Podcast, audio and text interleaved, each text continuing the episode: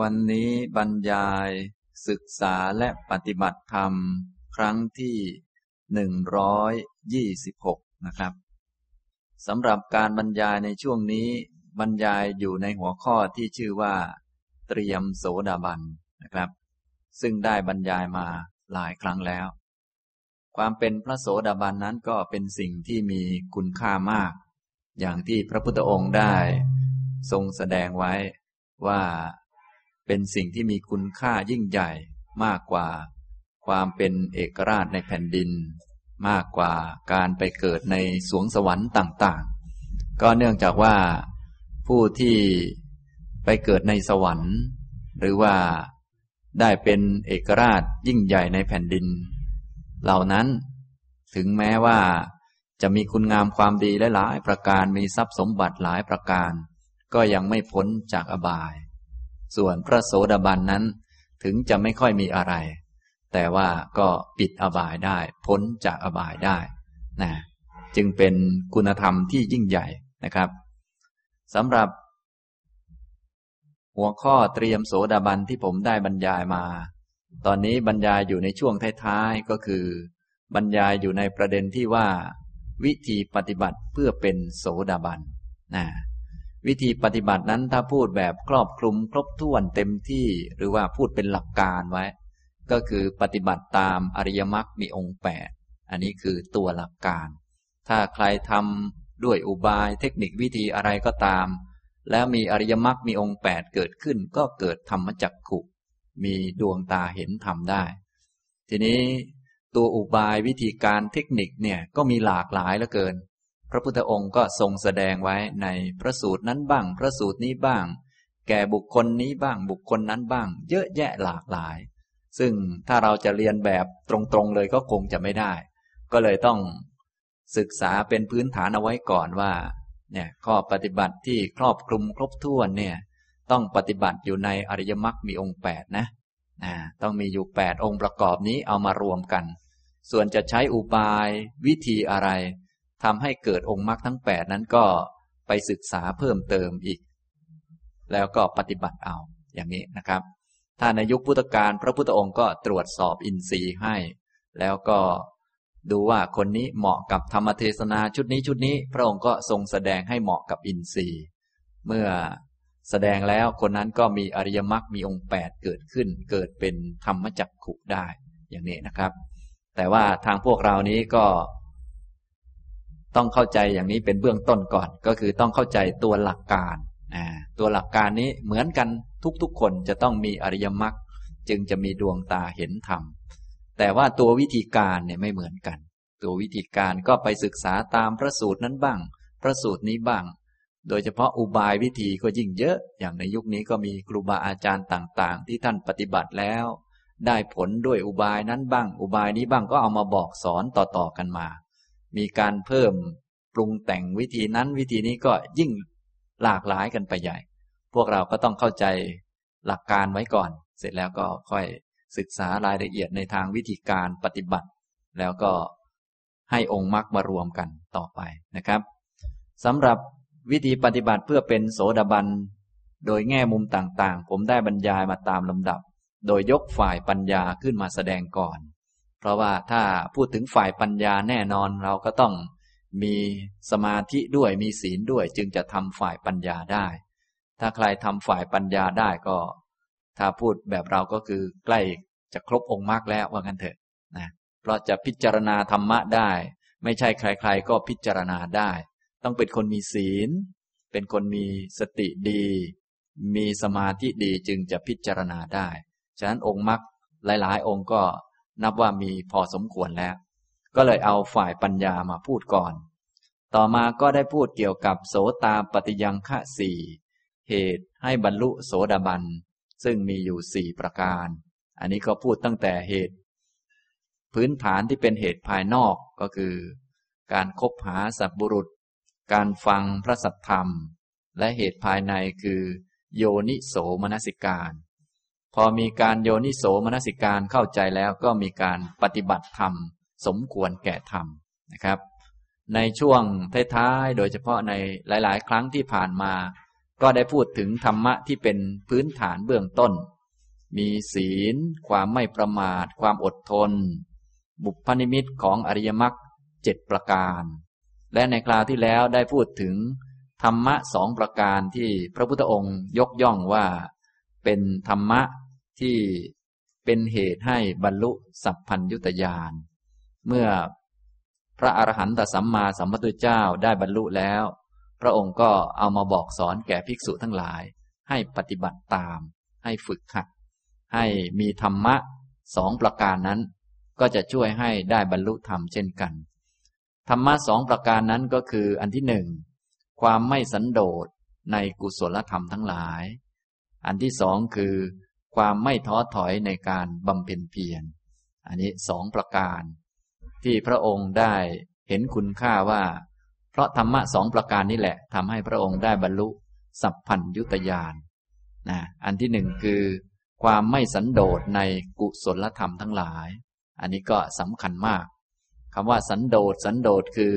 ความพอใจในสิ่งที่มี ยินดีชอบพอใจในสิ่งที่มี แต่ว่าถ้าเป็นคุณธรรม ในด้านจิตแล้วท่านสอนให้ไม่พอใจในสิ่งที่มีนะมีสติ ในจิตใจแล้วก็ไม่พอใจ แต่ต้องได้เพิ่มมากขึ้นกว่านี้อีก มีสมาธิแล้วก็ไม่พอใจ จะต้องเอาได้มากขึ้นกว่านี้อีกนะแต่ทางด้านกายภาพด้านวัตถุหรือว่าด้านปัจจัยเนี่ยสอนให้สันโดษ ฉะนั้นเรื่องสันโดษนี้มีทั้งดีทั้งไม่ดี ถ้าในด้านกายภาพ ด้านวัตถุสิ่งของ เงินทอง หรือปัจจัยสี่อันนี้สันโดษดี สันโดษแบบนี้ดี ส่วนคุณธรรมเนี่ย สันโดษไม่ดี ต้องไม่สันโดษจึงจะดี ต้องไม่พอใจในกุศลธรรมทั้งหลายนะพระพุทธเจ้าของเรามีคุณธรรมความดีเยอะบำเพ็ญบารมีมาเป็นพระโพธิสัตว์มีนั่นมีนี่ ครบถ้วนสมบูรณ์และจิตใจของท่านก็ดีงามด้วย แต่ว่า ท่านก็ไม่พอใจนะก็ทำไปเรื่อยๆ จนกระทั่งออกบวช ออกบวชแล้วก็ได้ คุณภาพของจิตที่ดีงามฝึกจิตได้ฌานชั้นต่างๆ ได้สมบัติต่างๆ เชี่ยวชาญ ก็ไม่พอใจ ก็ไปศึกษาเพิ่มเติม ในยุคนั้นเขาฮิตบำเพ็ญทุกขะกิริยากัน ด้วยมีความเห็นว่า ถ้าใครทำตนให้ลำบากเนี่ยจะหมดกิเลสเขาว่าอย่างนั้น พระพุทธเจ้าของเราก็ พระองค์ก็มีดีเยอะแยะแล้ว แต่ก็ เอาละก็ไปทำตามเขาดู แล้วทีนี้ทำตามเขาแล้วยังทำยิ่งกว่าเขาด้วย อย่างนี้นะพระองค์ก็ไปค้นหาต่างๆ จนกระทั่งท้ายที่สุดก็ทราบว่าไม่ใช่หนทาง แล้วก็เปลี่ยนหนทางใหม่ ตามมรรคมีองค์แปดที่พระองค์ค้นหาจนค้นพบแล้วก็ได้บรรลุก็เพราะว่าไม่สันโดษในกุศลธรรมทั้งหลายนั่นเอง นี่ก็อันที่หนึ่งอันที่สองก็คือความไม่ท้อถอยในการ บำเพ็ญเพียร ข้อนี้ก็สำคัญมาก เนื่องจากศาสนาพุทธเราเนี่ยเป็นศาสนาของความเพียร ถ้าเรียกเป็นชื่อย่อๆ ปกติท่านก็จะมีชื่อชื่อเรียกศาสนาอยู่ ก็คือ ใช้แทนที่จะใช้คำว่าพุทธศาสนา ก็ใช้คำอื่นมาใช้เรียกแทนก็ได้ เช่นคำว่า กรรมวาทะศาสนาที่สอนเรื่องเหตุผลในเรื่องกรรม ก็คือการกระทำเป็นของมีผล ชีวิตของพวกเราของสัตว์ของบุคคลต่างๆ นี้เป็นไปตามกรรมนะพวกเราทุกคนที่นั่งอยู่เนี่ย เป็นผลของความคิดคำพูดและการกระทำทั้งหมด ที่ทำมาตั้งแต่อดีตจนกระทั่ง ตั้งแต่เมื่อวานนี้จนกระทั่งก่อนหน้านี้ ทั้งหมดทั้งมวลที่นั่งอยู่นี่เป็นผลมาจากความคิดคำพูดและการกระทำของตัวเองนะอันนี้ เรียกว่ากรรมวาทะก็ได้ เรียกว่ากิริยาวาทะก็ได้ คือคำสอนของพระพุทธเจ้านั้นพูดแจกแจงแยกแยะให้เห็นชัด ว่าอะไรไม่ควรทำอะไรควรทำไม่จำเป็นต้องทำทุกอย่าง ไม่จำเป็นต้องคิดทุกเรื่อง บางเรื่องไม่จำเป็นต้องคิดไม่ควรคิด เพราะมันไม่มีประโยชน์ บางเรื่องควรคิดนะอย่างนี้ไม่จำเป็นต้องพูดทุกเรื่อง บางเรื่องไม่ควรพูด เพราะมันผิดมันไม่มีประโยชน์ บางเรื่องควรพูดอย่างนี้เป็นต้น ไม่จำเป็นต้องทำทุกอย่าง เพราะว่าบางอย่างการกระทำมันไม่ดี และไม่มีประโยชน์ บางอย่างควรทำเพราะมันมีประโยชน์ อย่างนี้เรียกว่า กิริยะวาทะ คือสอนให้รู้จักแยกแยะนะพวกเราโดยทั่วไปแหมมีตาก็ดูไปเรื่อย แต่ทางพุทธเราต้องบางอย่างไม่ควรดูก็ต้องไม่ดู บางอย่างควรดูก็ก็ดูนะไม่ใช่มีหูก็ฟังไปเรื่อย บางอย่างไม่ควรฟังก็ต้องไม่ฟัง บางเรื่องควรฟัง แม้ตอนนั้นไม่ได้ฟังก็ต้องขวนขวาย เพื่อที่จะหาเวลามาฟังนะไม่ใช่จำเป็นต้องคิดทุกเรื่อง ไม่ใช่ความคิดไหนเข้ามาก็จับไปหมดไม่ใช่อย่างนั้น ต้องแยกแยะออกมา บางความคิดไม่ควรคิดก็ต้องทิ้งไป โยนทิ้งให้ไวต้องฝึกวิธีทิ้งความคิดที่ไม่ควรคิด ความคิดที่ควรคิดก็มีประโยชน์ก็ต้องเอามาคิด คิดยังไม่ได้ก็ต้องหัดคิดนะ มีทั้งหัดโยนความคิดที่ไม่จำเป็นทิ้ง มีทั้งหัดคิดสิ่งที่จำเป็นนะมีทั้งไม่พูดสิ่งที่ไม่ควรพูด มีทั้งหัดพูดสิ่งที่ควรพูด อย่างนี้เป็นต้น อย่างนี้เรียกว่า กิริยาวาทะ และอีกคำหนึ่งที่สำคัญก็คือคำสอนวิริยะวาทะ ก็คือคำสอนเกี่ยวกับเรื่องความเพียรนะไม่ว่าสอนในเรื่องใด สอนเรื่องสิ่งต่างๆ สิ่งนี้พวกทุจริตไม่ดีเราก็ต้องไปมีความเพียรเพื่อที่จะละ ของที่เป็นกุศลคุณงามความดี ต้องเจริญ โดยเฉพาะอริยมรรคมีองค์แปดเนี่ย ต้องเจริญก็ต้องไปทำความเพียรเพื่อที่จะเจริญขึ้นมา อย่างนี้ เป็นศาสนาของการลงมือทำไม่ใช่ สอนแล้วนั่งเฉยๆจะเกิดผลขึ้นมา อย่างนี้ไม่ได้นะจะต้องมีการกระทำเสมอเริ่มต้นตั้งแต่ฟังธรรม แม้ฟังก็นั่งฟังเฉยๆก็ไม่ได้ นั่งฟังด้วยก็ต้องคิดพิจารณาตามไปด้วย ถ้ายังคิดพิจารณาตามไม่ได้ ก็ต้องจำไว้ก่อน ถ้ายังจำไม่ได้ก็จดไว้เอาไปท่องให้คล่องปาก ขึ้นใจ ให้แทงตลอดด้วยดีด้วยทิฏฐิ เข้าใจด้วยเหตุผลแล้ว ต่อมาก็ต้องเอาไปโยนิโสนะต้องมีการกระทำทุกเรื่องไป อย่างนี้เรียกว่าวิริยะวาทะคือคำสอนที่เน้นเรื่องความเพียร อย่างนี้ทำนองนี้นะครับ ฉะนั้นเรื่องความเพียรก็เป็นหลักสำคัญอันหนึ่ง พระพุทธองค์ก็ได้ทรงแสดงวิธีตั้งความเพียรที่พระองค์ตั้งไว้ ก็คือตั้งว่าจะเหลืออยู่แต่หนัง เอ็นและกระดูกก็ตามที เนื้อและเลือดในสรีระจงเหือดแห้งไปเถิด ยังไม่บรรลุผลที่พึงบรรลุ ด้วยเรี่ยวแรงของบุรุษ ด้วยความเพียรของบุรุษ ด้วยความบากบั่นของบุรุษแล้วจักไม่หยุดความเพียร อันนี้ก็เป็นวิธีตั้งความเพียร เราทั้งหลายก็อย่าลืมพากันไปหัดฝึกตั้งนะ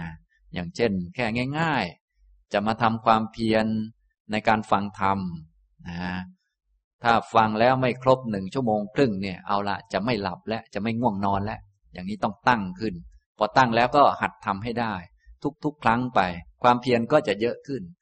ถ้าเป็นว่าเอาเรามานั่งฟังเฉยๆไปง่วงก็ไม่เป็นไรอย่างดีกว่านั่งอยู่ที่บ้าน อย่างนี้ทำอย่างนี้ความเพียรมันก็ย่อหย่อนลงไปเรื่อยๆเราต้องหัดต้องฝึกนะแม้ตอนฟังธรรมแม้ตอนพิจารณาธรรมะ หรือตอนนั่งสมาธิเดินจงกรมก็ยิ่งดี เวลานั่งสมาธิจะนั่งให้ได้ ครึ่งชั่วโมงตั้งใจเอาไว้ก็ต้องนั่งให้ได้ทำให้ได้ อย่าให้มันย่อหย่อนนะ เดินจงกรมจะเดินหนึ่งชั่วโมงก็ต้องเดินให้ได้ อย่าให้มันย่อหย่อนความเพียรลงมา พวกเราโดยทั่วไปนี่ ที่ไปไหนไม่ค่อยรอดไม่ได้บรรลุสักทีก็เป็นเพราะว่าบางทีก็พอใจในกุศลที่ตัวเองมี มีคุณความดีเล็ก ๆ น้อยๆก็พอใจ บางคนได้ทำบุญก็พอใจแล้วสบายใจแล้ว อย่างนี้ก็ผิดไปหมดนะฮะทำบุญแล้วมัน สบายใจมันมีความสุขเป็นเรื่องดี ความสุขเป็นเครื่องอำนวยความสะดวกทำให้ศึกษาธรรมะได้ง่ายทำให้ฝึกสติทำสมาธิได้ง่าย ควรจะเอามาทำต่อ แต่พวกเราพอไปทำบุญแล้วใจสะอาดปลอดโปร่งสบายแล้วก็แหมพอใจแล้ว อย่างนี้ก็ผิดตั้งแต่ต้นนะเหมือนกับฟังธรรมแล้วก็สบายใจแล้วนะอย่างนี้ก็ผิดเหมือนกัน ฉะนั้นฟังธรรมแล้วสบายใจแล้วก็ดีแล้วก็เอามาใช้ต่อนะเพราะว่ามันเป็นเครื่องอำนวยความสะดวกนั่นเอง จิตใจที่ดีมีความสุขเนี่ยบุญเป็นชื่อของความสุข ความสุขก็คือมันสะดวก สะดวกทางใจ ก็อุปมาคล้าย ๆ กับเราสะดวกทางด้านร่างกาย มีรถคันดีๆ ขับไปมาได้ มันก็เป็นเครื่องอำนวยความสะดวก ก็เอารถคันนั้นขับไปทำบุญต่างๆได้ เนี่ยเป็นเครื่องอำนวยความสะดวก ด้านจิตก็เหมือนกัน ถ้าจิตมีบุญเกิดขึ้นมีความดีเกิดขึ้น บุญเป็นชื่อของความสุข พอมีความสุขก็เอามาใช้ต่อไป มาฝึกสติก็ง่าย จะโยนิโสธรรมะก็ง่าย เรียนธรรมะก็จำได้ง่ายได้ไวเนี่ยอย่างนี้ทำนองนี้ แต่ถ้าพอใจในกุศลแล้วก็จบเลยนะพวกเราโดยส่วนใหญ่นี่แหมเป็นคนชอบทำบุญ พอทำบุญเสร็จแล้วใจสบายแล้วก็ รอมันเป็นทุกข์อีกรอบหนึ่งค่อยไปทำอีกทีหนึ่งพอทำอีกทีหนึ่งก็สบายใจแล้ว ก็รอก่อนเดี๋ยวรอเป็นทุกข์ก่อน ก็ไปทำอีกทีหนึ่งพอไปทำอีกทีหนึ่งก็รออีกสบาย เนี่ยก็คิดเป็นอยู่เท่านี้ก็เลยวนกันอยู่อย่างนี้พวกฟังธรรมก็เหมือนกัน ฟังแล้วก็สบายใจ พอไม่ค่อยสบายใจก็ก็มาฟังธรรมพอฟังเสร็จแล้วก็สบายใจก็เฉยอย่างนี้ทำนองนี้ก็เป็นอย่างนี้ พอไม่สบายใจเป็นทุกข์ขึ้นมาก็เปิดซีดี ฟัง ที่ฟังนี่เพื่อให้มันสบายใจ พอสบายใจแล้วก็หยุดไม่พิจารณาอะไรต่อหรอกสบายใจแล้ว ไปหาดูหนังฟังเพลง ถูกเขาด่าบ้างอะไรบ้างก็เครียด เครียดแล้วก็มานั่งฟังธรรมนะพอสบายใจแล้วก็ไปโดนด่ามาอีกรอบหนึ่งแล้วก็เครียดอีกแล้วก็มาฟังธรรมนี่ส่วนใหญ่จะเป็นอย่างนี้กันนะก็ไปทำงานก็โอ้ยวุ่นวายอย่างนู้นอย่างนี้เครียด วิตกกังวลกับเรื่องนั้นเรื่องนี้ ตกเย็นมาก็ฟังธรรมสบายใจแล้วก็นอน นะก็วันรุ่งขึ้นก็เหมือนเดิมอีกไปทำงานก็เครียดอย่างนั้นอย่างนี้มีเรื่องนั้นเรื่องนี้ปัญหาหลากหลาย ตกเย็นมาก็ฟังธรรมสบายใจแล้วก็นอน ก็คิดเป็นอยู่เท่านี้ก็เลยวนอยู่ อย่างนี้เรียกว่า มีความสันโดษในกุศลธรรมทั้งหลายก็จะไม่เจริญนะฮะแล้วก็อีกข้อหนึ่งก็คือ ถ้าย่อหย่อนในทางความเพียรเคยทำได้เท่านี้แล้วหย่อนลงไปเรื่อย โดยเห็นว่ามันไม่เป็นอะไร อย่างนี้เป็นความเห็นที่ผิดพลาด ฉะนั้นพวกเราทั้งหลายอย่าลืม ธรรมะสองประการที่พระพุทธองค์ทรงแสดงไว้นะ ผมจะอ่านอีกพระสูตรหนึ่งให้ฟัง ซึ่งพระพุทธองค์ได้ทรงแสดงคำสอนของพระองค์แล้วก็กล่าวให้เห็นความสำคัญของการไม่ท้อถอยในการบำเพ็ญเพียร ให้พวกเราได้ตั้งความเพียรไม่ย่อหย่อนนะครับ อันนี้พระองค์ทรงแสดงแก่ภิกษุทั้งหลาย พวกเราคารวะก็ฟังดูแล้วก็นำมาใช้ได้ ในสังยุตตนิกายนิทานวัคทุติยทัสสะพละสูตร ข้อ 22 พระผู้มีพระภาคประทับอยู่ที่พระวิหารเจตวัน อารามของท่านอนาถบินิกะเศรษฐี เขตกรุง สาวัตถี พระองค์ได้ตรัสว่า ภิกษุทั้งหลาย ตถาคตประกอบด้วยทัศพละยาน และจตุเวสารัชยาน จึงยืนดันฐานะที่องค์อาจ บรรลือสีหนาฏในบริษัททั้งหลาย ประกาศพรหมจักให้เป็นไปว่า รูปเป็นอย่างนี้ ความเกิดขึ้นแห่งรูปเป็นอย่างนี้ ความดับแห่งรูปเป็นอย่างนี้ เวทนาเป็นอย่างนี้ ความเกิดขึ้นแห่งเวทนาเป็นอย่างนี้ ความดับแห่งเวทนาเป็นอย่างนี้ สัญญาเป็นอย่างนี้ ความเกิดขึ้นแห่งสัญญาเป็นอย่างนี้ ความดับแห่งสัญญาเป็นอย่างนี้ สังขารเป็นอย่างนี้ ความเกิดขึ้นแห่งสังขารเป็นอย่างนี้ ความดับแห่งสังขารเป็นอย่างนี้ วิญญาณเป็นอย่างนี้ ความเกิดขึ้นแห่งวิญญาณเป็นอย่างนี้ ความดับแห่งวิญญาณเป็นอย่างนี้ ราะเหตุนี้เมื่อสิ่งนี้มี สิ่งนี้จึงมี เพราะความเกิดขึ้นของสิ่งนี้ สิ่งนี้จึงเกิดขึ้น เพราะสิ่งนี้ไม่มี สิ่งนี้จึงไม่มี เพราะความดับไปของสิ่งนี้ สิ่งนี้จึงดับไป คือเพราะอาวิชชาเป็นปัจจัย สังขารทั้งหลายจึงมี เพราะสังขารเป็นปัจจัย วิญญาณจึงมี เป็นต้น จนกระทั่งถึง ความเกิดขึ้นแห่งกองทุกข์ทั้งมวลนี้ มีได้ด้วยประการชนี้ อันหนึ่ง เพราะอาวิชชาดับไปไม่เหลือด้วยวิราคะ สังขารจึงดับ เพราะสังขารดับวิญญาณจึงดับ เป็นต้นจนกระทั่งถึง ความดับแห่งกองทุกข์ทั้งมวลนี้มีได้ด้วยประการชนี้ ภิกษุทั้งหลาย ธรรมะที่เรากล่าวไว้ดีแล้ว เป็นธรรมเข้าใจง่าย เปิดเผย ประกาศไว้แล้ว เป็นดุดผืนผ้าเก่าที่ถูกตัดทิ้งแล้วอย่างนี้ กุลบุตรผู้บวชดด้วยศรัทธา สมควรแท้เพื่อปรารบความเพียรในธรรมที่เรากล่าวไว้ดีแล้ว เป็นธรรมเข้าใจง่าย เปิดเผย ประกาศไว้แล้ว เป็นดุดผืนผ้าเก่าที่ตัดทิ้งไปแล้ว อย่างนี้ว่า เนื้อและเลือดในร่างกายจงเหือดแห้งไป จะเหลือจะเหลืออยู่แต่หนัง เอ็น กระดูกก็ตามที ผลใดพึงบรรลุได้ด้วยเรี่ยวแรงของบุรุษ ด้วยความเพียรของบุรุษ ด้วยความบากบั่นของบุรุษ ถ้าไม่บรรลุผลนั้น ก็จะไม่หยุดความเพียรของบุรุษ บุคคลผู้เกียจคร้าน เกลื่อนกลนไปด้วยบาปอากุศลธรรมทั้งหลาย ย่อมอยู่เป็นทุกข์ และทำประโยชน์ของตนที่ยิ่งใหญ่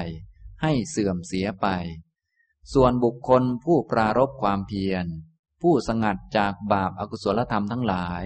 ย่อมอยู่เป็นสุข และทำประโยชน์ที่ยิ่งใหญ่ของตนให้บริบูรณ์ได้ การบรรลุธรรมที่เลิศด้วยธรรมอันเลว หามีไม่ แต่การบรรลุธรรมที่เลิศด้วยธรรมอันเลิศย่อมมีได้ พรหมจรรย์นี้ผ่องใสและน่าดื่ม พระศาสดาก็ยังอยู่เฉพาะหน้า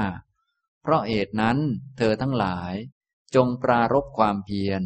เพื่อถึงธรรมที่ยังไม่ถึง เพื่อบรรลุธรรมที่ยังไม่บรรลุ เพื่อทำให้แจ้งธรรมที่ยังไม่ทำให้แจ้ง โดยตั้งใจว่า บรรพชาของเราทั้งหลายนี้เป็นของไม่ต่ำซาม ไม่เป็นหมัน มีผล มีกำไรจักมีแก่เราทั้งหลาย เราทั้งหลายบริโภคจีวร บินทบาท เสนาสนะ และคิลานะปัจจัยเพสัตบริขารของชนเหล่าใด สักการะของชนเหล่านั้นจักมีผลมาก มีอานิสงส์มาก เพราะเราทั้งหลาย เธอทั้งหลายพึงสำเนียกดังพรรณนามาชนี้แล ภิกษุทั้งหลาย บุคคลผู้พิจารณาเห็นประโยชน์ของตน สมควรแท้เพื่อที่จะทำกิจของตนให้ถึงพร้อม ด้วยความไม่ประมาท หรือว่าบุคคลผู้พิจารณาเห็นประโยชน์ของผู้อื่น สมควรแท้เพื่อที่จะทำกิจของผู้อื่น ให้สำเร็จด้วยความไม่ประมาท หรือบุคคลผู้พิจารณาเห็นประโยชน์ทั้งสองฝ่าย สมควรแท้ที่จะทำกิจ ของทั้งสองฝ่าย ให้ถึงพร้อมด้วยความไม่ประมาท ทุติยภะสะพละสูตรที่สองจบนะครับเนี่ยพระสูตรนี้ก็กล่าวถึงหลักธรรมที่ครบถ้วนสำหรับเป็นเครื่องพิจารณา ถ้าใครพิจารณาได้ครบถ้วนตามนี้ ก็จะได้บรรลุธรรมเป็นพระโสดาบันอย่างที่กล่าวไว้แล้ว และพระองค์ก็ได้กล่าวกระตุ้นเตือนให้ทำความเพียรนะอย่างนี้ ซึ่งพระองค์ได้ตรัสว่า ภิกษุทั้งหลาย ตถาคตประกอบด้วยทัศพลยาน และจตุเวสารัชยาน จึงยืนยันฐานะที่องค์อาจ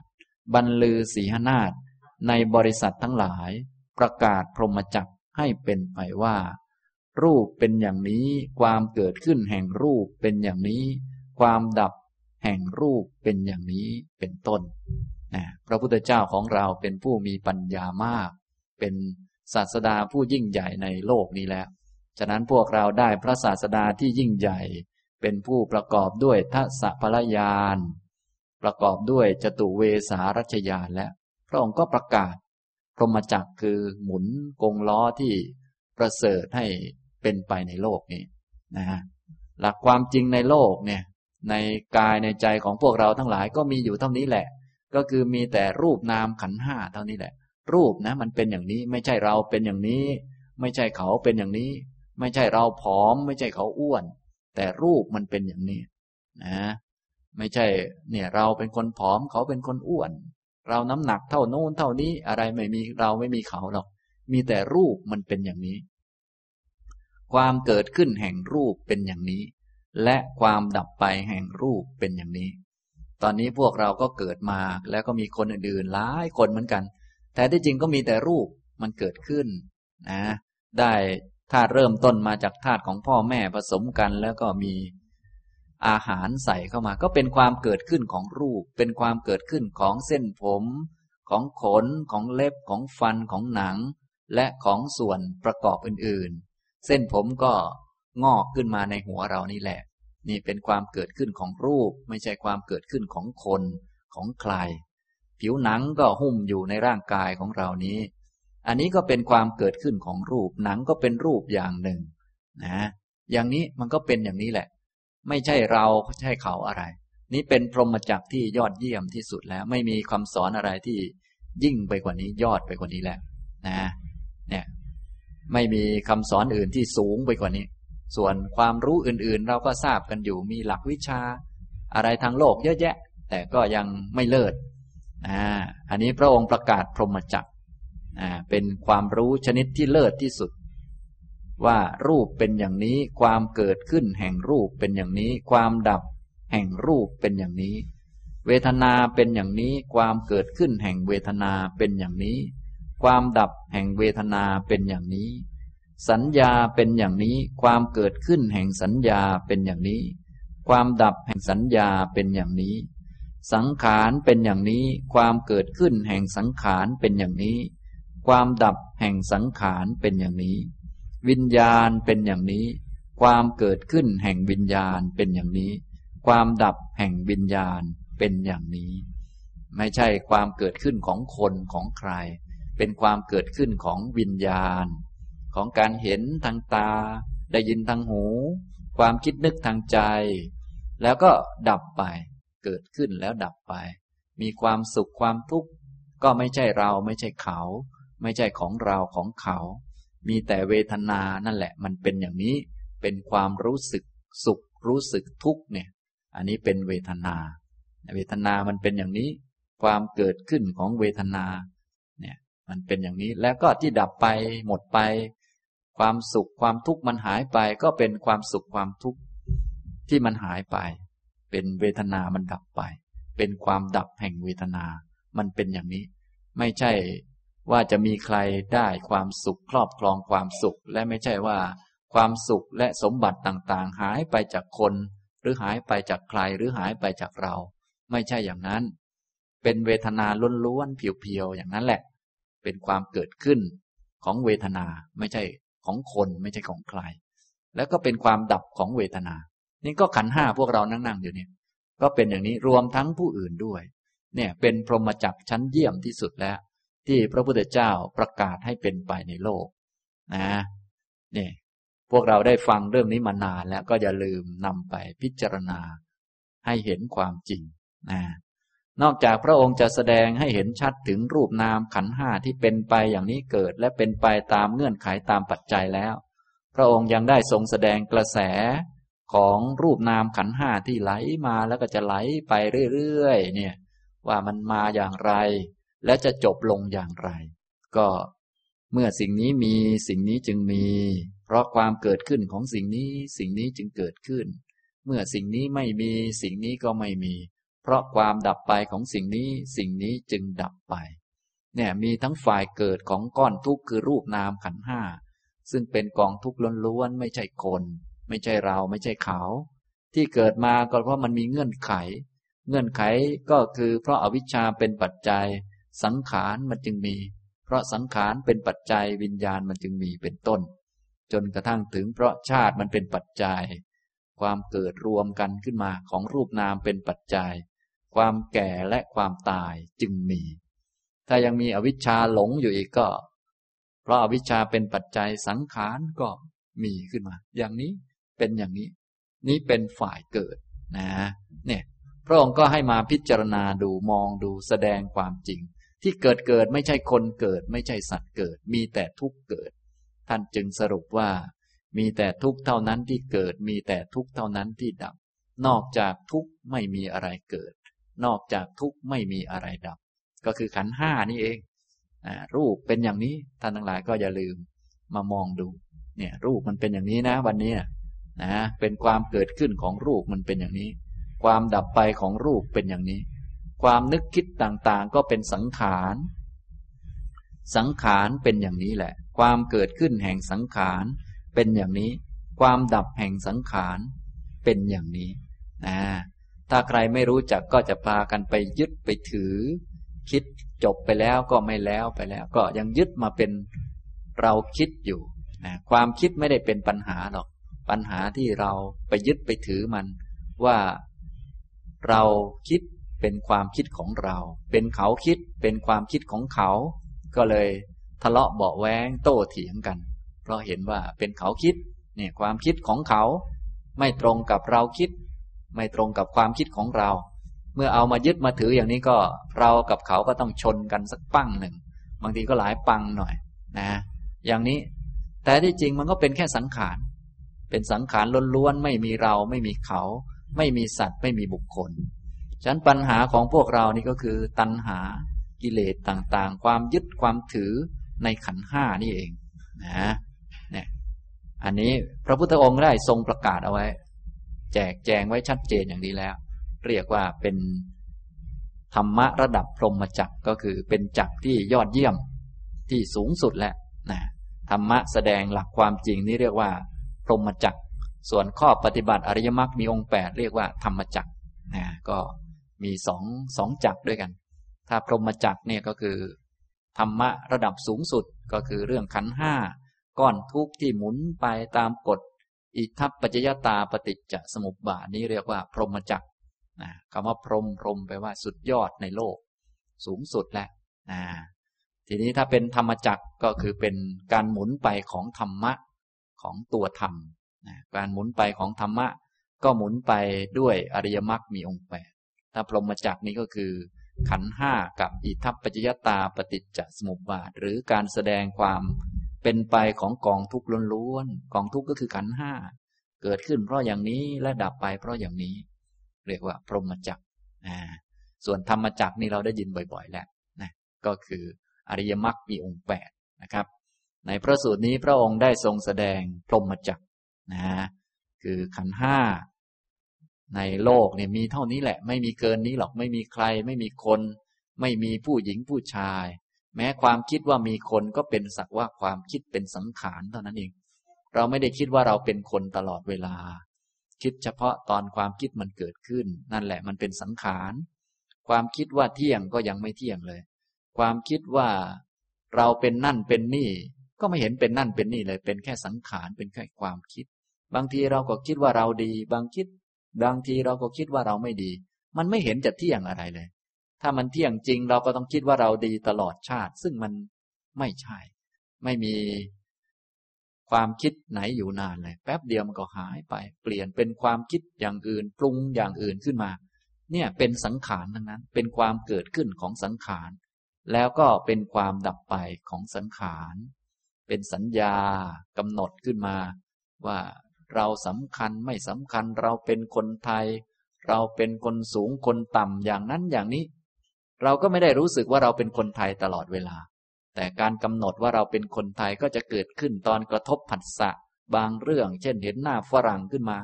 ก็กำหนดว่าเราเป็นคนไทยขึ้นมาสักครั้งหนึ่ง พอฝรั่งหายไปก็เลิกกำหนดแล้ว มันก็ล้วนเป็นของไม่เที่ยง จะกำหนดเป็นสีแดง สีเขียว สีเหลืองต่างๆ ก็กำหนดเฉพาะตอนผัสสะ เห็นคนใส่เสื้อสีเหลืองก็กำหนด สีเหลืองขึ้นมา หันหน้าไปทางอื่นก็กำหนดอีกสีหนึ่งขึ้นมาแล้ว ไม่มีสิ่งไหนมันเที่ยงเลย ไม่ได้เป็นความปรากฏของคนของผู้หญิงผู้ชายอะไร เป็นสัญญาล้วนๆ เป็นความเกิดขึ้นของสัญญา และเป็นความดับไปของสัญญาเนี่ยอย่างนี้ แต่ว่าเราไม่รู้จักธรรมะระดับพรหมจักรนี้ก็เลยหลงอยู่วนอยู่ คิดว่าเราว่าเขาอยู่อย่างนั้นแหละนะอันนี้ ความเกิดขึ้นและเป็นไปของ กองทุกขันห้านี่ก็เพราะอาวิชชาเป็นปัจจัยสังขารจึงมีเป็นต้น จนถึงเพราะชาติเป็นปัจจัย ชรามรณะโสกะปริเทวะทุกโทมนัสและอุปายาสะจึงมี ความเกิดขึ้นแห่งกองทุกทั้งมวลนี้มีได้ด้วยประการชนีทีนี้ถ้าตรงกันข้าม เพราะอาวิชชามันดับไม่เหลือด้วยวิราคะ พอไม่มีอวิชชาอาวิชชามันดับสังขารมันก็ดับ พอสังขารดับวิญญาณก็ดับ จนชาติดับชรามรณะโสกะปริเทวะ ทุกโทมนัสและอุปายาสะก็ดับ ความดับแห่งกองทุกทั้งมวลนี้มีได้ด้วยประการอย่างนี้ ถ้าใครสามารถโยนิโสมนสิการและพิจารณาได้ครบถ้วนเข้าใจเรื่องนี้นะก็จะเป็นพระโสดาบัน ฉะนั้นพระโสดาบันมี คุณลักษณะพิเศษอีกอย่างหนึ่งก็คือ สามารถมนสิการปฏิจจสมุปบาทได้เป็นอย่างดี ไม่มีตัวตนอยู่สักที่หนึ่งเลยนะจึงเป็นระดับพรหมจักรเลยนะอ่าก็คือถ้าเข้าใจตรงนี้ก็จะรู้อริยสัจเลยว่า โอ้เนี่ยอ่ามันเป็นอย่างไร ที่เป็นไปเป็นมาก็มีแต่กองทุกข์ที่มาเพราะอาวิชชาตันหาอุปาทานเท่านั้นเองนะถ้าทำลายอาวิชชาทิ้งไปไม่มีตันหา ทุกข์มันก็ไม่มี ก็จะเข้าถึงนิพพาน ทางก็คืออริยมรรคมีองค์แปดนี่ก็เข้าใจครบถ้วนแล้ว อย่างนี้นะ อันนี้พวกเราทั้งหลายจึงควรฟังไว้บ่อยๆนะขันห้าเนี่ยควรพิจารณาแยกแยะอยู่เสมอให้เห็นชัด มันเป็นอย่างนี้แหละ รูปเป็นอย่างนี้มีแต่รูปเท่านั้น และความเกิดขึ้นของรูปมันเป็นอย่างนี้ ความดับไปของรูปเป็นอย่างนี้ ไม่ใช่เราไม่ใช่เขา ไม่ใช่ของเราของเขา และมันมีความเป็นมาเป็นไป เป็นไปตามกระแส เมื่อสิ่งนี้มีสิ่งนี้มันจึงมีนะถ้าเอาเต็มที่ก็คือ เพราะยังมีอวิชชาอยู่ พวกเราก็เลยมาเกิดอยู่นี่แหละ ถ้ายังมีอวิชชามีตัณหา มีความรักตนอยู่ เดี๋ยวก็ได้รูปอันใหม่มาตามกรรม อย่างนี้ก็เป็นอย่างนี้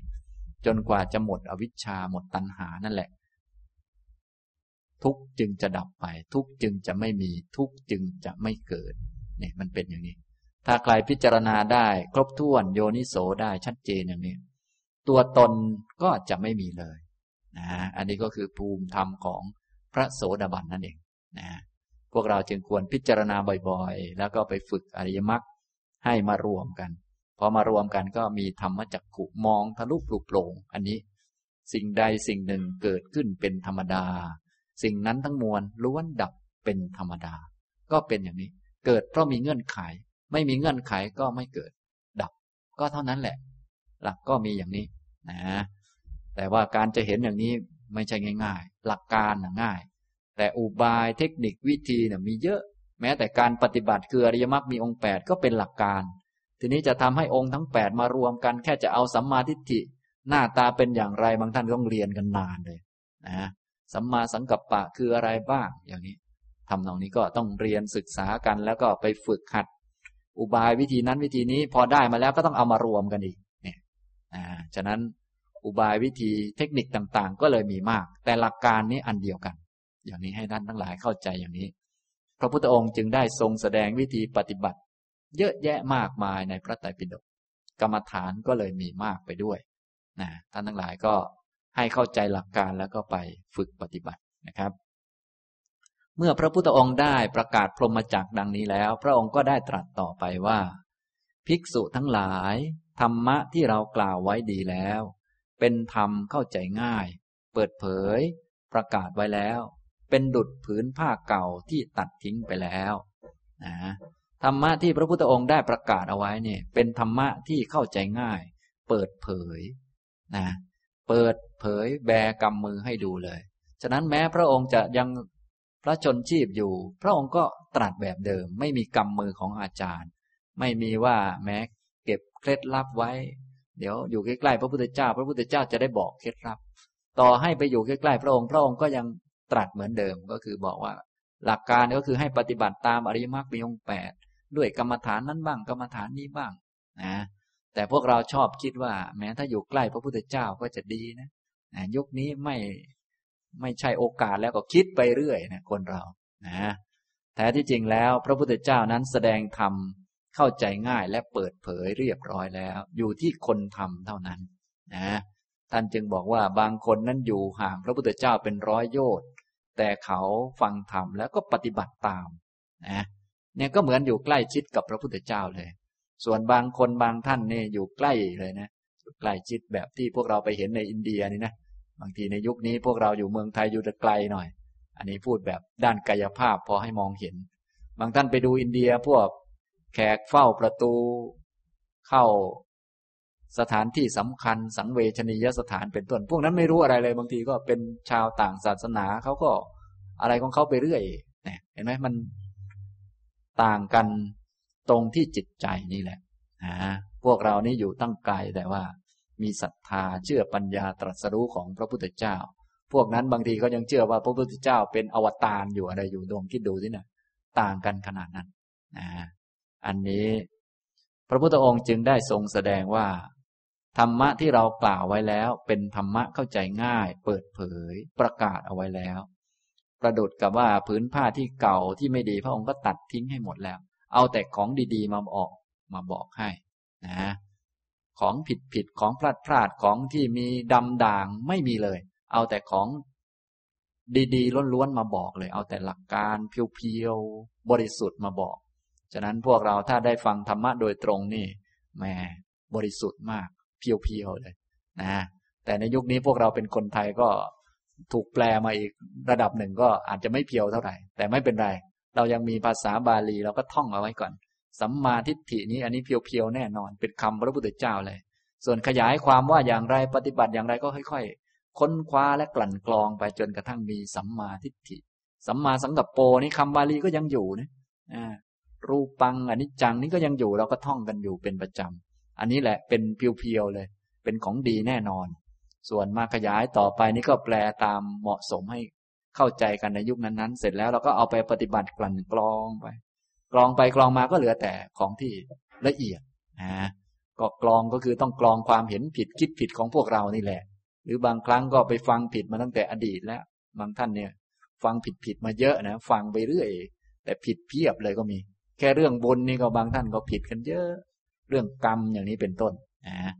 ฉะนั้นให้เราจำคำบาลีที่พระพุทธองค์ตรัสไว้ให้ดีๆ สวดเอาตามหนังสือก็ได้นะแล้วก็ค่อยๆ ปฏิบัติกลั่นกรองไป นะเพราะว่าธรรมะที่พระองค์แสดงไว้นั้นเปิดเผย เป็นธรรมเข้าใจง่าย เป็นดุดผืนผ้าเก่าที่ถูกตัดทิ้งแล้ว สิ่งไหนที่ไม่สะอาดพระมัวพระองค์ก็เอาออกหมดแล้ว ฉะนั้นกุลบุตรผู้บวชดด้วยศรัทธา สมควรแพ้เพื่อปรารบความเพียร ในธรรมที่เรากล่าวไว้ดีแล้ว เป็นธรรมะเข้าใจง่าย เปิดเผยประกาศไว้แล้ว เป็นดุดผืนผ้าเก่าที่ถูกตัดทิ้งแล้ว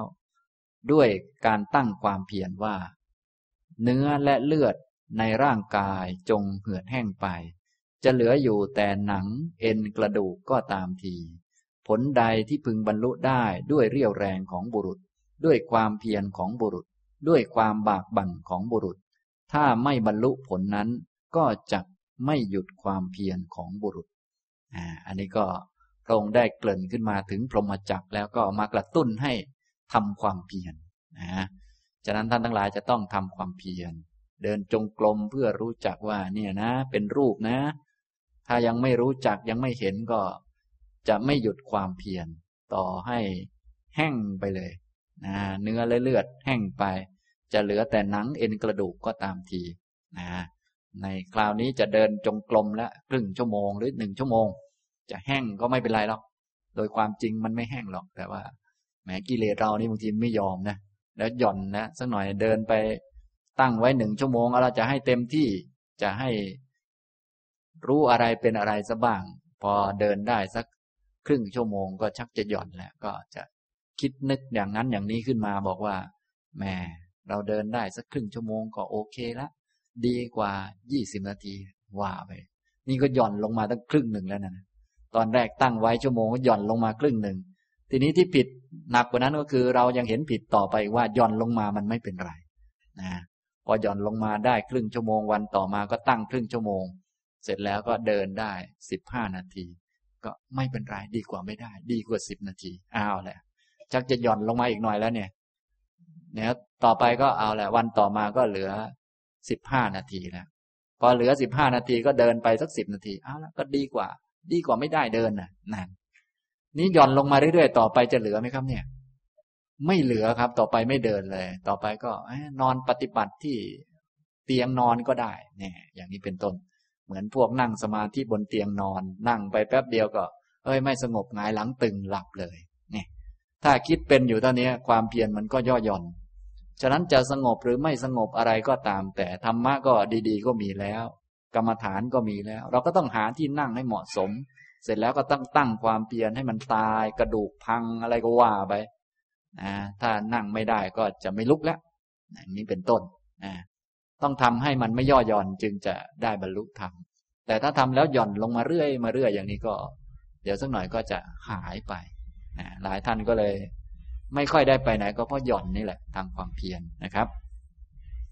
พระสูตรที่อ่านให้ฟังนี้ก็เน้นเกี่ยวกับการไม่ย่อหย่อนในทางความเพียร โดยกระตุ้นมาถึงสิ่งที่พระพุทธองค์ได้ประกาศเอาไว้ว่าเป็นสิ่งดีงามมาก เป็นสิ่งดีมาก ถ้าไม่ทำตอนนี้ก็ไม่ทราบว่าจะไปทำตอนไหน และที่ประกาศเอาไว้ก็ชัดเจนเหลือเกิน บอกวิธีปฏิบัติจัดจะเลยว่างั้นเถอะ อยู่ที่เราทำเท่านั้นเอง เหมือนวิธีสร้างบ้านเนี่ยแหมเขียนแบบให้จัดจะเลยบอกอันไหนเป็นอันไหนนี่ถ้าไม่ทำก็ ก็ต้องโทษคนไม่ทำอย่างเดียวนะไม่ใช่จะเขียนแบบแบบแบบไม่มีรายละเอียดอะไรที่ไหน บอกรายละเอียดทุกประการเลย อย่างนี้ทำตรงนี้นะครับ อันนี้ พระพุทธองค์ก็ได้ตรัสต่อไปว่า บุคคลผู้เกียจคร้าน เกลื่อนกลนไปด้วยบาปอากุศลธรรมทั้งหลาย ย่อมอยู่เป็นทุกข์ และทำประโยชน์ที่ยิ่งใหญ่ของตนให้เสื่อมเสียไป ส่วนบุคคลผู้ปรารบความเพียร ผู้สงัดจากบาปอากุศลธรรมทั้งหลาย ย่อมอยู่เป็นสุข และทำประโยชน์ที่ยิ่งใหญ่ของตนให้บริบูรณ์ได้นะอันนี้ก็เปรียบเทียบกันระหว่างผู้เกียจคร้าน ผู้จมลงในสิ่งที่ไม่ดี จมลงในความง่วงเหงาหานอน จมไปตามความคิดฟุ้งซ่านต่างๆ โดยเฉพาะจมไปกับกามคุณ พวกที่จมไปกับกามคุณเนี่ยติดกามสุขันลิกาโนโยก จะให้จิตเป็นสมาธินี่มันเป็นไปไม่ได้ หาแต่รูปเสียงกลิ่นรสสัมผัสมาปรนเปรอตนอยู่นั้น ดูละครดูนั่นดูนี่มาปรนเปรอตน ใช้ตาไปดู ปรนเปรอตัวเอง ทานอาหารอร่อยเพื่อตัวตนนอนสบาย เพื่อให้ตน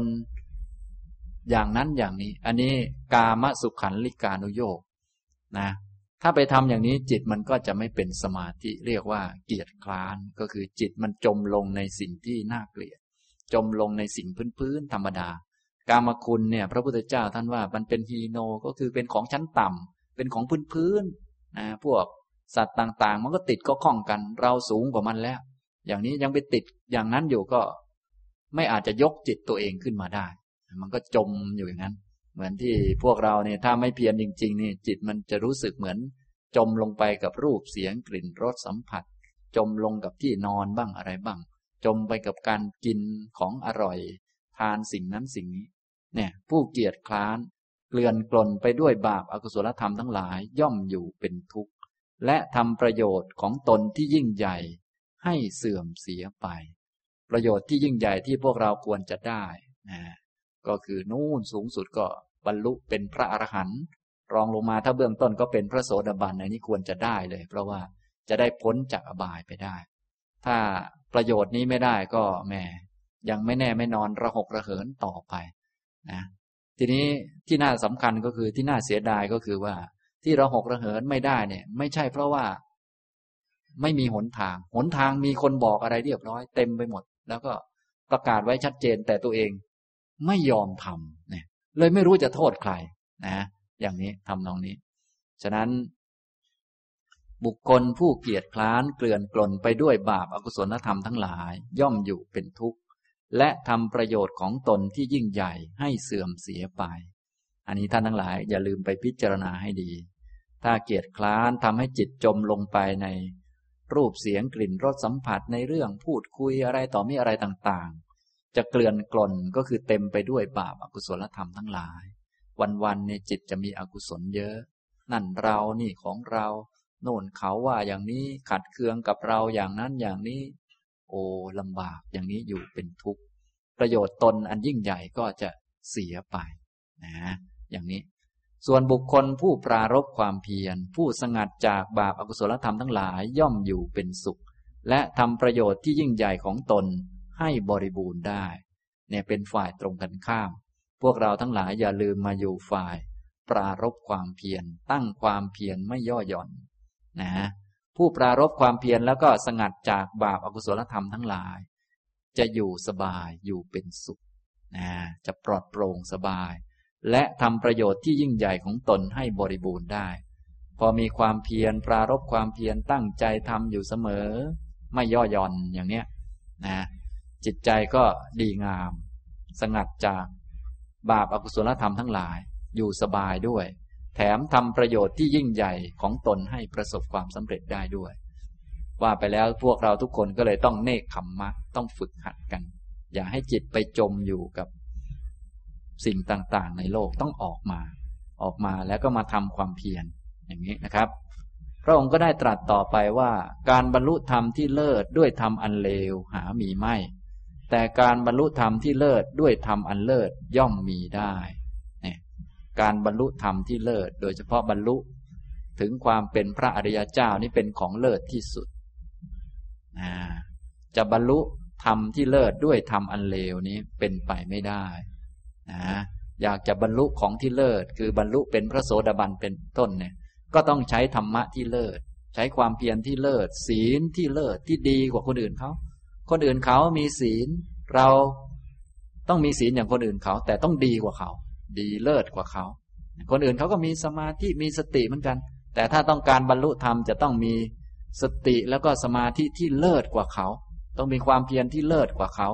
ดีกว่าเขาไปทุกเรื่องไปคำพูดที่ดีกว่าเขาสะอาดกว่าเขาอะไรกว่าเขา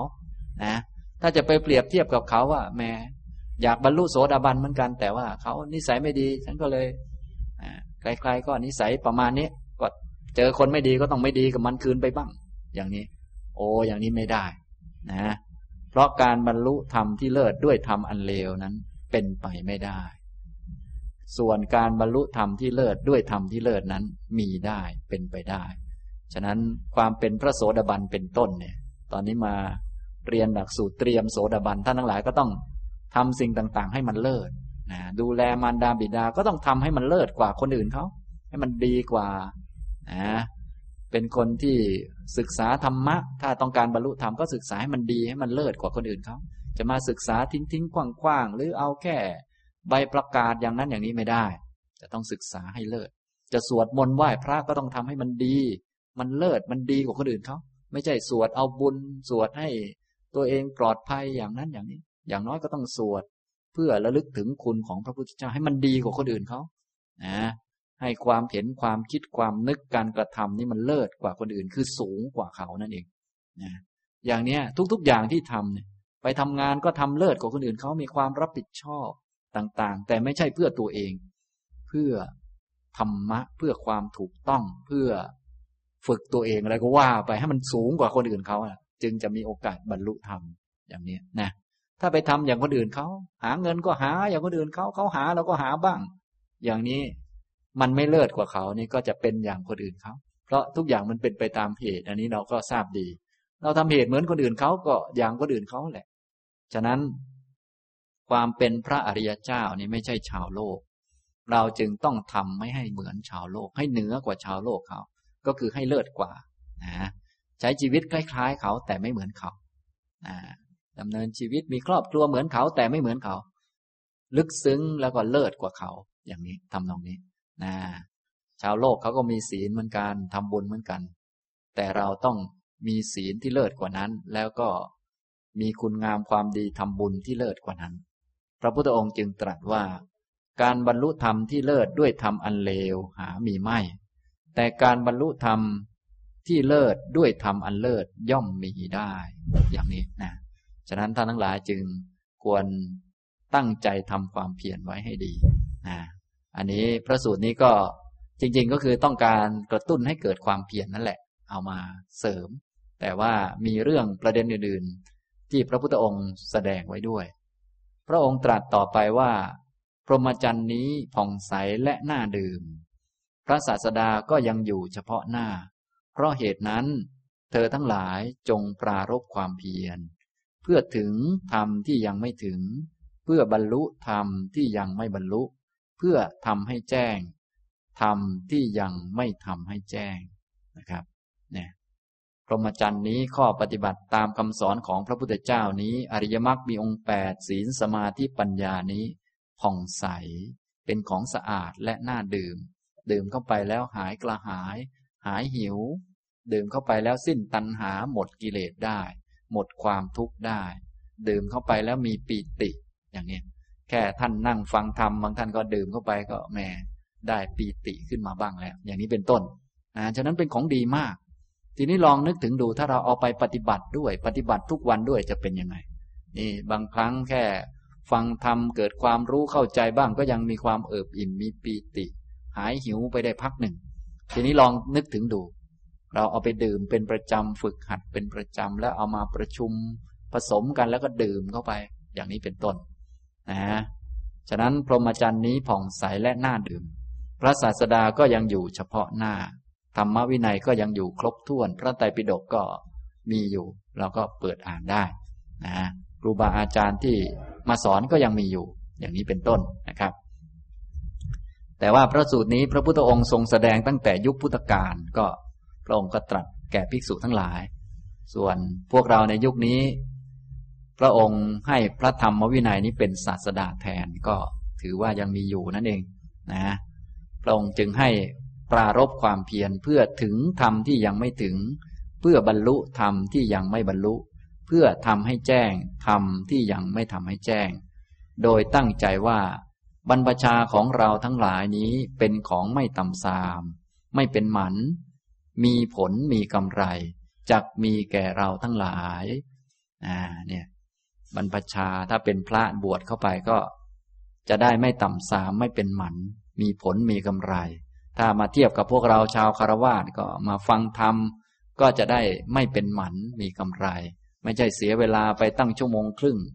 แต่ว่าก็มานั่งหลับกลับไปก็ทุกข์เหมือนเดิมทำบุญตั้งเยอะตั้งแยะหมดไปหลายสตังค์อยู่เหมือนกัน นะ อุตสาห์ขยันทำหลายพิธีกรรม นั่นบ้างนี่บ้าง แต่ก็ยังเป็นหมันอยู่ก็คือทุกข์เหมือนเดิม อย่างนี้ก็ไม่ออกดอกออกผลมา ฉะนั้นจะต้องปรารบความเพียรให้ มีการออกดอกออกผลขึ้นมานะอย่างนี้ให้มีกำไร ฟังแล้วก็ต้องได้กำไรได้ แต่เดิมมีความทุกข์ทุกข์มันก็หาย แถมมีความสุขเพิ่มมาด้วย อย่างนี้เป็นต้นนะครับ อันนี้ ถ้าเป็นพระก็แหมอันนี้ยิ่งดี พระองค์ตรัสต่อไปว่า เราทั้งหลายบริโภคจีวร บิณฑบาตเสนาสนะ และกีฬานปัจจัยเภสัชบริขารของชนเหล่าใด สักการะของชนเหล่านั้นจะมีผลมากมีอานิสงส์มาก เพราะเราทั้งหลาย เธอทั้งหลายพึงสำเนียก ดังพรรณนามาชนี้แล และพระองค์ก็ได้สรุปว่า ภิกษุทั้งหลาย บุคคลผู้พิจารณาเห็นประโยชน์ของตน สมควรแท้เพื่อที่จะทำกิจของตนให้สำเร็จด้วยความไม่ประมาท หรือว่าบุคคลผู้พิจารณาเห็นประโยชน์ของผู้อื่น สมควรแท้เพื่อที่จะทำกิจของผู้อื่น ให้สำเร็จ ถึงพร้อมด้วยความไม่ประมาท หรือบุคคลผู้พิจารณาเห็นประโยชน์ทั้งสองฝ่าย สมควรแท้ที่จะทำกิจของทั้งสองฝ่าย ให้ถึงพร้อมด้วยความไม่ประมาทนะคำสอนของพระพุทธเจ้านี้น่ามหัศจรรย์ทำแล้วก็เป็นประโยชน์แก่ตนด้วย เป็นประโยชน์ต่อผู้อื่นได้ด้วย ถ้าคำนึงถึงประโยชน์ตนก็ทำความเพียรในมรรคแปดคำนึงถึงประโยชน์ผู้อื่น ก็ทำความเพียรในอริยมรรคมีองค์แปดนะ อย่างนี้ ถ้าเราเกิดเป็นแม่แล้ว อยากจะเป็นแม่ให้สมบูรณ์ทำประโยชน์ตนที่อุตส่าห์เกิดมาให้สมบูรณ์เนี่ยนะจะช่วยตนเองก็เจริญอริยมรรคมีองค์แปดให้เป็นโสดาบันเป็นต้น นี้คำนึงถึงประโยชน์ตนก็ทำความเพียรทีนี้ถ้าคำนึงถึงประโยชน์ผู้อื่นว่า ลูกของเราเลี้ยงดูเราก็ดีให้เงินเราก็ดีกราบไหว้เราก็ดี ก็จะได้มีผลมีอนิสงส์มาก ก็ทำความเพียรในอริยมรรคมีองค์แปดถ้าเราเป็นพระอริยเจ้าเนี่ย แม้ลูกของเราไหว้เราให้เงินเราอย่างนี้ เขาก็ได้รับผลได้รับอานิสงส์มากนะเหมือนเราเป็นนาดีขึ้นมาเลยทำตรงนี้นะฉะนั้นในสังคมทั้งหลายก็เหมือนกัน เมื่อเราคำนึงถึงประโยชน์ตนก็ให้ปฏิบัติธรรมทำอยู่ในอริยมรรคมีองค์แปดเมื่อคำนึงถึงประโยชน์คนอื่น ประโยชน์ในสังคม ให้สังคมได้รับประโยชน์ เราเดินไปที่ไหนเขาก็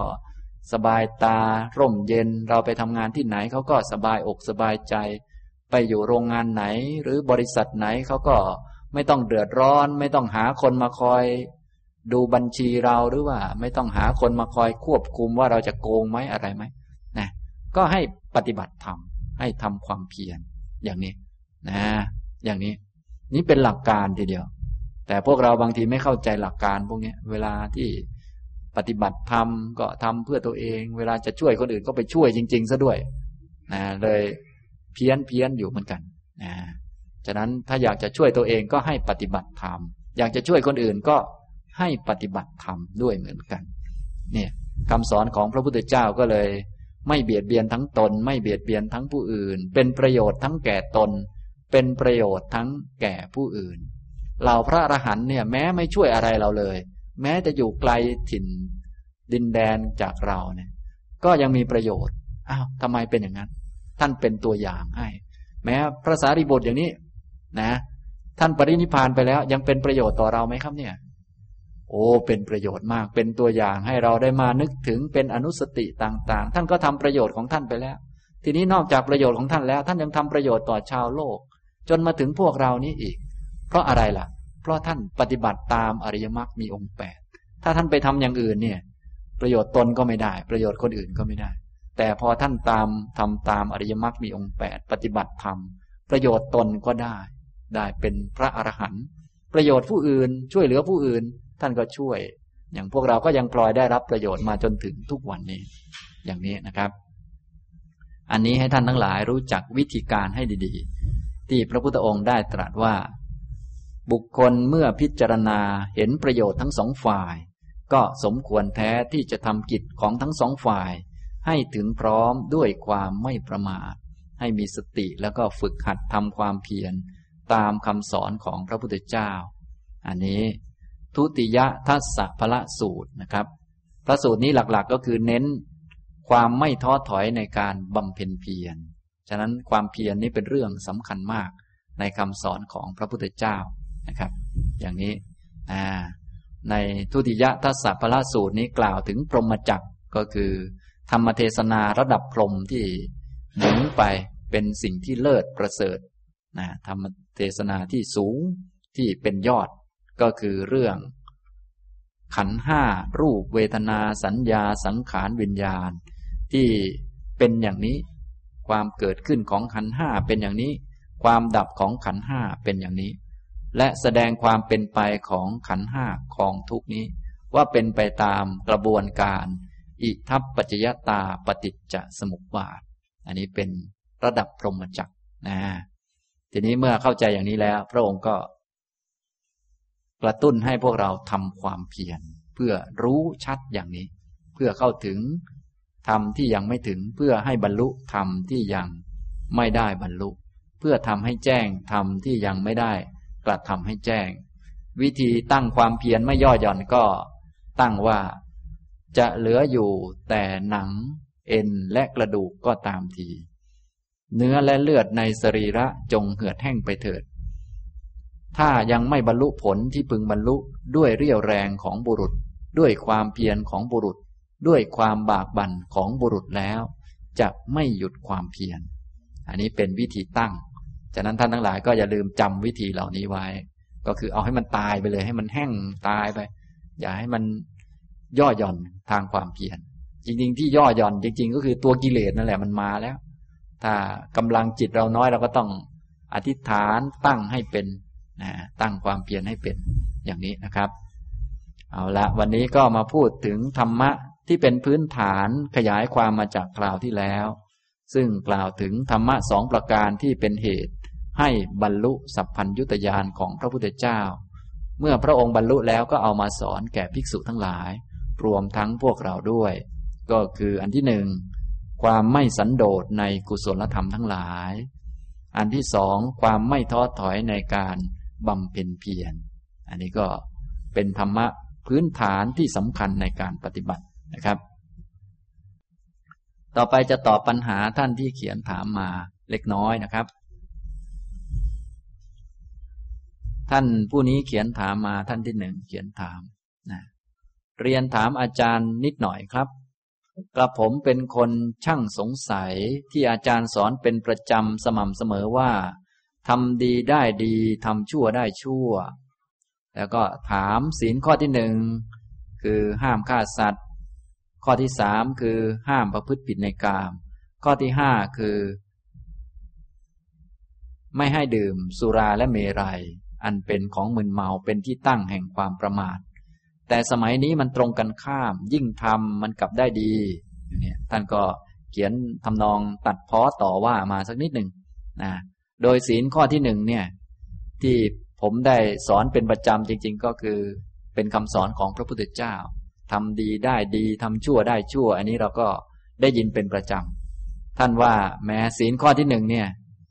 คนอื่นๆหรือว่าในทุกวันนี้เท่าที่ปรากฏกันเนี่ยฆ่าไก่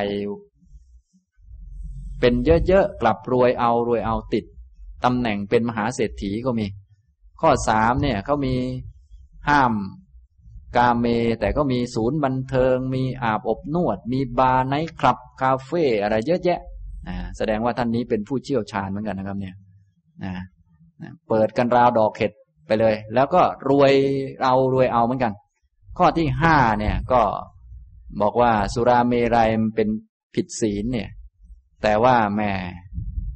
ผู้ที่ขายสุราเมรัยแล้วก็ผลิตเบียร์ผลิตเหล้าก็รวยติดอันดับกันเยอะแยะ ก็เหมือนที่พวกเราเห็นกันอยู่นะท่านนี้ก็เขียนทำนองตัดพ้อมานะก็เลยสงสัยคำสอนที่ว่าทำดีได้ดีทำชั่วได้ชั่ว มันจะขัดกันไหม อย่างนี้ทำนองนี้ แท้ที่จริงแล้วสิ่งที่ตาเราเห็นมันก็เป็นความจำกัดของตาเรา เราไม่ได้เห็นมองทะลุยาวออกไปไกลกว่านี้ แต่พระพุทธเจ้าของเรามองทะลุไกลมากกว่าพวกเรามากพวกเราก็มองเห็นแค่ตาแค่นี้เอง ทีนี้การมองแค่ตาของเราอย่างนี้เรายังมองผิดพลาดมีมุมมองที่ไม่ตรงประเด็นอีก หลายประเด็น อย่างเช่นในการบอกว่าทำดีได้ดีเนี่ย อันนี้เป็นคำไทยทำชั่วได้ชั่วก็เป็นคำไทยคำบาลีก็คือกัลยานการีกัลยานัง ปาปการีจะปาปกัง นะทำความดีได้ความดีทำความชั่วได้ความชั่ว แต่ว่าเวลามาแปลเป็นไทยก็แปลง่าย ๆทำดีได้ดีทำชั่วได้ชั่ว ก็แปลได้เหมือนกัน แต่ว่าความหมายมันอาจจะกลับข้างกันได้ ถ้าเป็นบาลีเนี่ย ความหมายไม่กลับกันก็คือกัลยาณการีผู้กระทำกัลยาณะย่อมได้กัลยาณะทำความดีย่อมได้ความดีนะ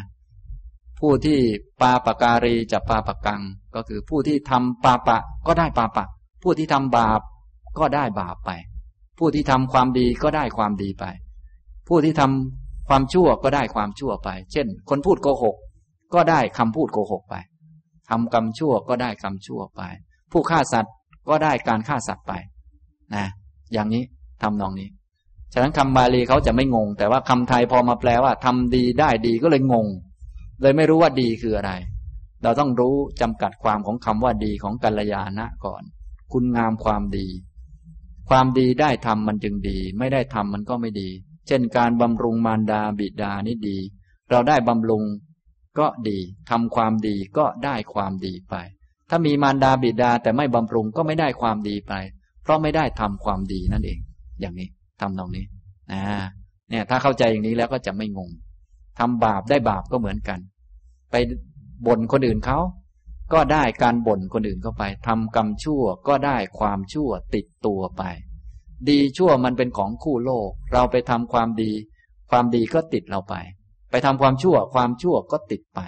วิธีการอยู่ในโลกก็คือต้องไม่ทำบาปทั้งปวงไม่ทำชั่ว เดี๋ยวชั่วมันจะติดไป อย่าไปจับชั่วมา ความชั่วเหมือนกับของเหม็น เช่น อุจจาระเป็นต้น ถ้าเราไปยุ่งกับอุจจาระจะเป็นยังไงครับ เราก็เหม็นเองนะเเราบอกว่าไม่อยากเหม็นแต่ไปจับอุจจาระมา แล้วก็ถืออุจจาระไปด้วย มันก็เหม็นตลอดอย่างนี้ ก็เหมือนกับคนทำความชั่วก็ได้ความชั่วติดตัวไป มีชื่อเสียงฝ่ายไม่ดีติดไป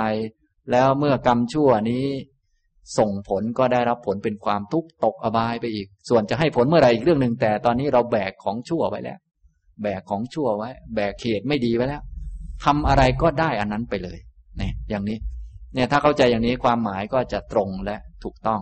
ส่วนพอมาแปลงเป็นคำไทย เหมือนท่านนี้งงเนี่ยนะทำดีได้ดีทำชั่วได้ชั่ว เอ้าเขาทำชั่ว เช่น ขายสุราเมรัยทำไมเขาจึงได้ดีคือได้เงิน แต่ที่จริงเขาขายสุราเมรัยเขาก็ได้สุราเมรัยไป ได้ความเมาไป ได้ความไม่รู้เรื่องไป อย่างนี้ทำลายสติปัญญาของผู้อื่น ก็ได้การทำลายสติปัญญาของตัวเองไป ฉะนั้นคนทำลายสติปัญญาเยอะๆหนังที่เราเห็นกันในโลกปัจจุบันพอเกิดเป็นคนก็เป็นคนบ้าใบ้บอดหนวก พูดไม่รู้เรื่อง ถ้าหนักกว่านั้นก็ตกอบายไป อย่างนี้ ฉะนั้นการทำให้คนอื่นมัวเมามอมเมาผู้อื่น หลอกผู้อื่นก็ได้การหลอกผู้อื่นไป การหลอกผู้อื่นเป็นของไม่ดี ตัวเองก็แบกของไม่ดีไป เมื่อสิ่งไม่ดีนี้ให้ผลก็ให้ผลเป็นความทุกข์เหมือนกับเราแบกคบไฟไป แบกคบไฟ สมมุติคบไฟมันไม่ดี สักหน่อยมันก็ไหม้ใครล่ะ ก็ไหม้คนแบกนั่นแหละ คนอื่นเขาไม่แบกจะไปไหม้คนอื่นทำไม ก็ไหม้ตัวเองนั่นแหละนี่อย่างนี้ อันนี้ให้ท่านทั้งหลายได้เข้าใจทำดีได้ดีทำชั่วได้ชั่วนะพวกเรามักจะเอาแต่ผลมาพูด เช่นว่า แม้ค้าขายสุรานี่มันทำชั่วนะแต่ได้ดีคือได้เงิน นี่มันมันคิดกลับขั้นอยู่คำว่าดีนี่ไม่ได้จำกัดความให้ดี เงินเนี่ยมันเป็นกลางกลางภาษาพระท่านเรียกว่าเป็นอัพยากตะ ไม่เกี่ยวกับดีหรือไม่ดี เงินเนี่ยไม่เกี่ยวกับดีหรือไม่ดี ส่วนดีเนี่ยเป็นคุณธรรมในด้านจิตใจทำความดีก็ได้ความดีทำความชั่ว เช่น ผิดกาเม ก็ได้ความชั่วติดไป ถ้าใครไม่ทำก็ไม่ชั่ว ถ้าใครทำก็ชั่ว ได้ชั่วติดไปแล้ว พอชั่วอันนี้ติดไปแล้ว ทีนี้เมื่อผลของกรรมให้ผลนะเบื้องต้นก็ ชั่วติดไปก็ชื่อเสียงในทางไม่ดีก็ชักจะเริ่มมีขึ้นมา หนาหูคนอื่นขึ้นมา ผูกเวรกับผู้อื่น สมมุติไปแย่งคู่เขาบ้างอะไรบ้างแม้อย่างนั้นอย่างนี้ก็ชักจะมีเวรมากขึ้นมากขึ้น พอกรรมไม่ดีนี้ให้ผลก็ให้ตัวเองเป็นทุกข์ตกอบาย ในระหว่างที่แบกของร้อนแบกของไม่ดีไป เราแบกของร้อนเนี่ย มันจะเย็นไหมครับ ไม่เย็น ฉะนั้นคนที่ทำกรรมชั่วเนี่ย ไม่มีใครนอนสบายเลยสักคน ความจริงมันเป็นอย่างนั้น แม้จะมีเงินเยอะแยะอะไรเยอะแยะ เพราะว่าเขาไม่ได้แบกเงิน แต่แบกกรรมชั่วไว้นะอย่างนี้ ฉะนั้นก็เหมือนพวกเราเวลาเราโกหกใครคนใดคนหนึ่ง แบกการโกหกไว้สบายใจไหมครับ ไม่เพราะเราทำความชั่วก็ได้ความชั่วมาแบกไว้ พอกรรมชั่วนี้ให้ผลถ้าทำบ่อย ๆ ก็ เขาก็ชักจะรู้ทัน ชื่อเสียงกระชอนไปในทาง ไม่ดีแล้วว่าคนนี้ขี้โกหก ต่อไปพูดอะไรเขาก็ไม่เชื่อ เป็นคนที่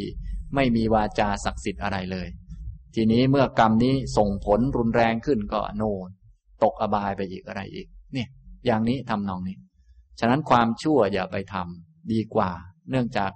ทำแล้วเราก็ได้มา ได้มาก็เหมือนได้ของไม่ดี ได้ก้อนหินหนักๆมาแบกไว้แบกไปเรื่อยอย่างนี้เราจะสบายไหม มันไม่สบายแล้วยิ่งทำบ่อยคนก็รู้ทันอีกอะไรอีกก็เสียหายไป ชื่อเสียงไม่ดีก็กระชอนไปตายไปก็ทำให้จมยังจมลงตลอดอย่างนี้ทำนองนี้นะครับ อันนี้ถ้าเข้าใจเรื่องดีเรื่องชั่วถูกต้องก็จะไม่มีปัญหา ให้ท่านจำแม่นๆ ถ้าแปลเป็นไทยให้เข้าใจง่าย ควรจะแปลว่าทำความดีได้ความดีทำความชั่วได้ความชั่วทำความดีก็ได้ความดีไป เราไม่ฆ่าสัตว์เราก็ไม่ฆ่าสัตว ได้ความดีไป เรามีเมตตาต่อสัตว์ช่วยเหลือเกื้อกูลสัตว์ เราก็ได้ความเกื้อกูลนี้ไป ได้ความเบาสบายเย็นนี้ไปนะทีนี้บุญเป็นชื่อของความสุขทำบ่อย ๆ ความสุขก็ปรากฏชื่อเสียงก็กระชอนขึ้นมาว่า แม้คนนี้เป็นคนใจดีนะ คนนี้เป็นคนไม่โกหกนะ ไปอยู่ที่ไหนคำพูดก็มีความศักดิ์สิทธิ์ขึ้นอะไรขึ้นนะเมื่อเกิดใหม่ก็เกิดในภพภูมิที่ดีงาม เนี่ย อย่างนี้ฉะนั้นความดีทำไว้เยอะๆแต่ต้องทำบ่อยๆ จึงจะ เกิดผลแล้วก็เหมือนกับเราแบกของหนักเนี่ย ถ้ามันหนักไม่มากมันก็ยังไม่เห็นผล บางทีทำชั่วแต่ชั่วไม่มากก็ยังไม่เห็นผลมาก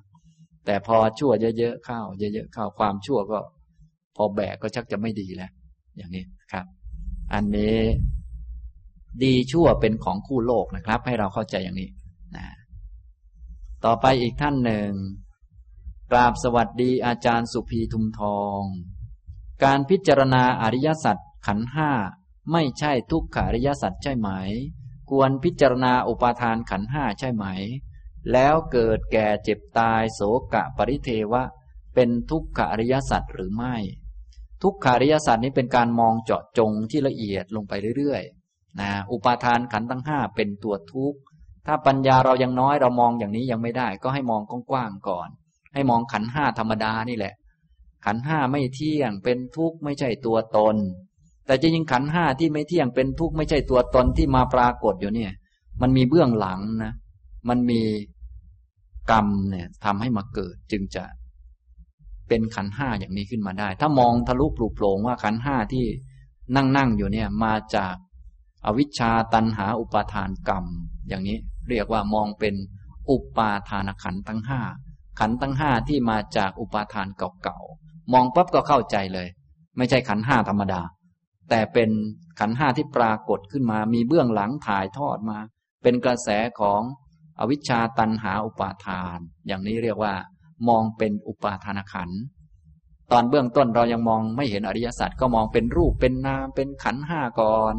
เป็นของไม่เที่ยงเป็นทุกข์ไม่ใช่ตัวตนแล้วก็ค่อยๆ ลึกลงไป ว่าโอ้มันมาตามเหตุปัจจัยเป็นกระแสมานะ ต่อไปพอมีปัญญารู้อริยสัจก็มองทะลุปลุกโปร่งได้ อย่างนี้นะครับ อันที่สองภิกษุในพระธรรมวินัยไม่ใช่ภิกษุห่มผ้าเหลืองใช่ไหมคะ หมายถึงคนที่เดินตามอริยมรรคแปดก็เรียกว่าภิกษุ อันนี้แล้วแต่จะเรียกนะครับ คือถ้าเป็นด้านสมมุติบัญญัติทั่วไป ก็พระภิกษุที่ห่มผ้าเหลืองนี่ก็เรียกว่าพระภิกษุตามสมมุติที่สงฆ์ท่าน บวชดด้วยยติจตุตกรรมวาจาตามที่พระพุทธเจ้า พุทธานุญาตไว้ก็คือไปที่โบสถ์แล้วก็มีพระอุปชามีสงฆ์รับรองต่างๆ แบบที่พวกเราทำพิธีกัน อันนี้ก็คือสงฆ์แบบสมมุติ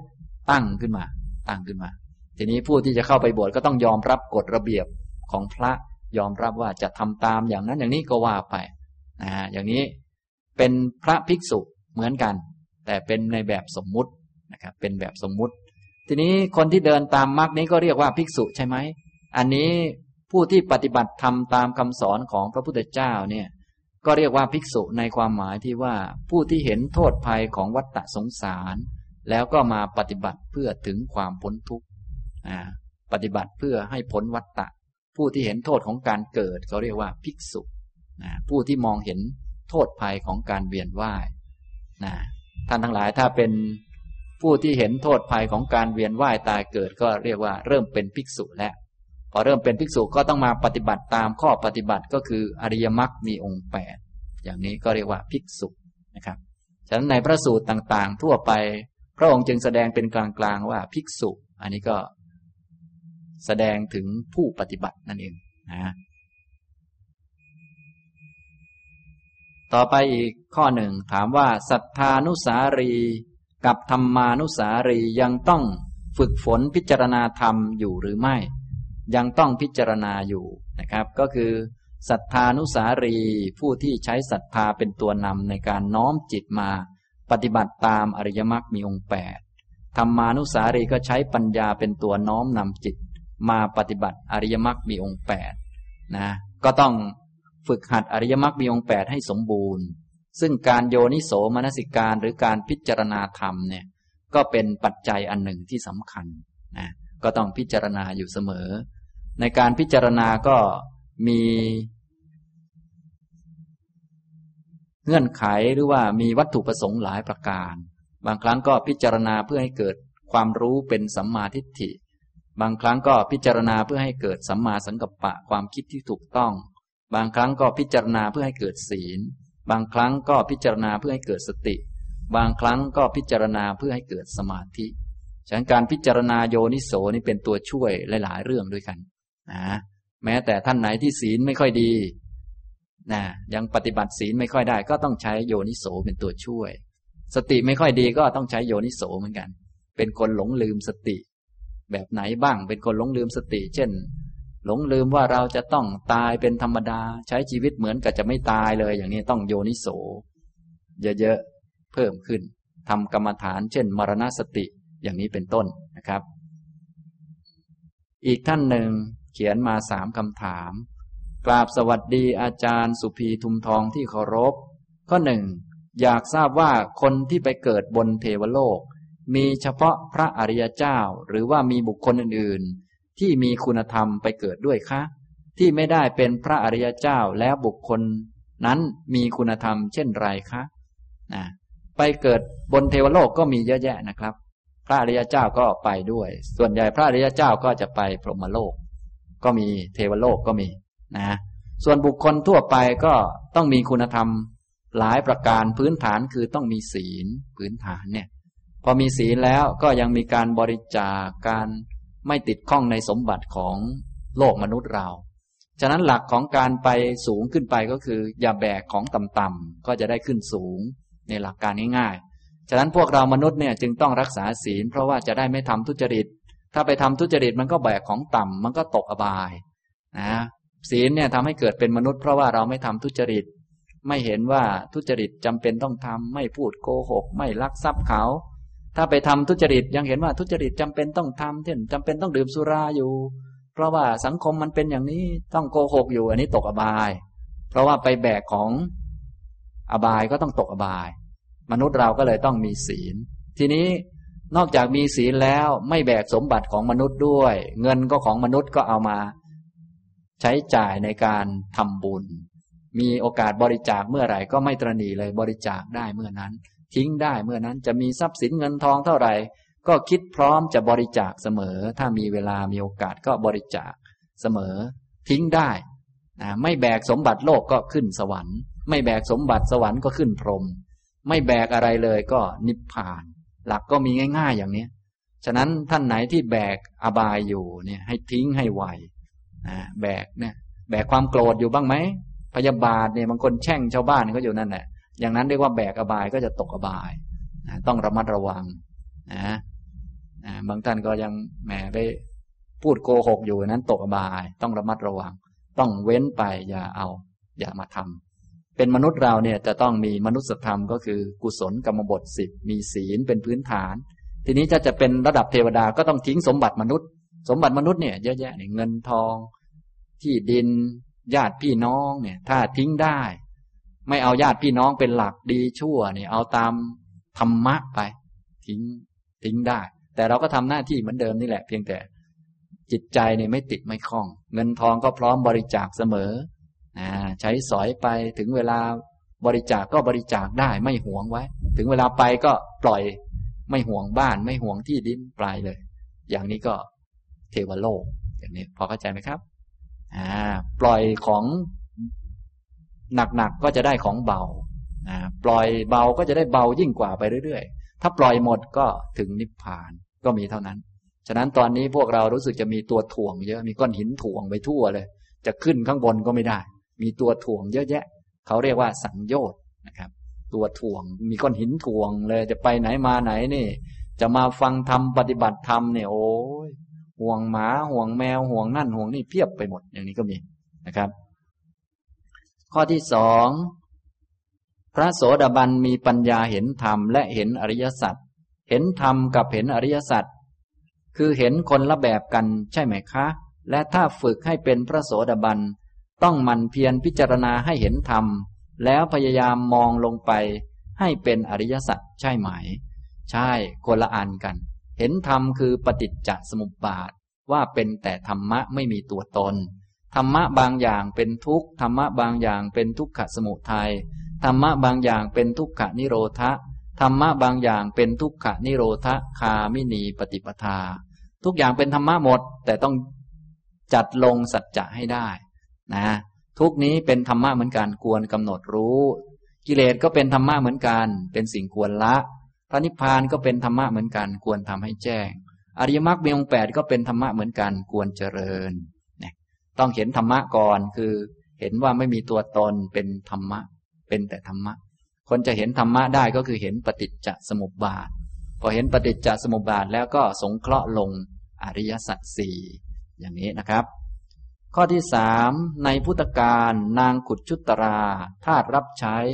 ชอบยักยอกเงินของเจ้านาย เวลานางไปซื้อของ พอนางได้ฟังธรรมก็ได้บรรลุโสดาบัน อยากทราบว่านางไม่ได้รับผลวิบาก กรรมหรือคะที่ชอบยักยอกเงินนะ อันนี้ก็ เรื่องการได้รับผลวิบากต่าง ๆ นี่ก็ต้องรอความเหมาะสมก่อนนะนางกุจุตราเนี่ยเป็นคนใช้เขา เขาให้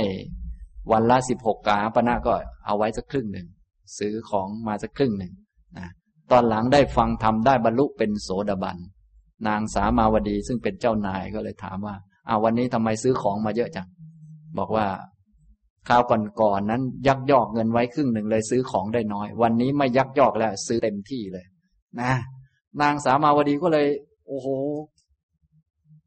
เลื่อมใสไม่ได้โกรธแต่เลื่อมใสว่าคนเคยยักยอกมาตั้งนาน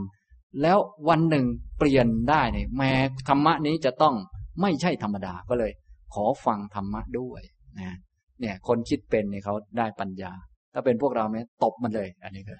อันนี้ก็จะไม่ได้ปัญญา แต่นางสามาวดีเนี่ยคิดว่าเออคนนี่เคยยักยอกมาเป็นปีๆหลายปีเนี่ย มาวันหนึ่งเปลี่ยนได้ธรรมะนี้จะต้องไม่ใช่ธรรมะธรรมดาที่เปลี่ยนคนคนนี้ได้ โอ้เปลี่ยนคนเลวให้เป็นคนดีได้ธรรมะจะต้องไม่ใช่ธรรมดา ขอฟังธรรมะบ้างหน่อย นางว่าอย่างนี้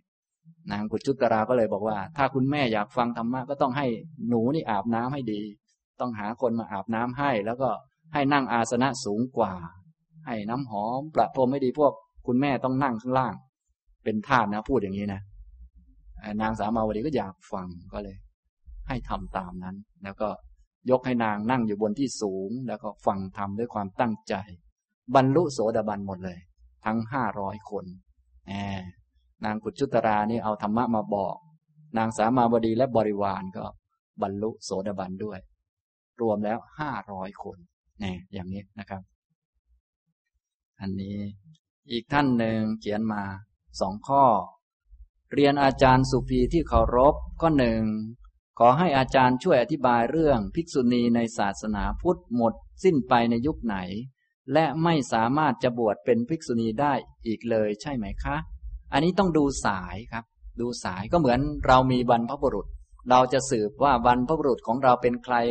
สิ้นสุดตรงไหนก็ต้องสืบไปเรื่อยๆ ทีนี้ทางพระเนี่ยก็มีบรรพบุรุษของท่าน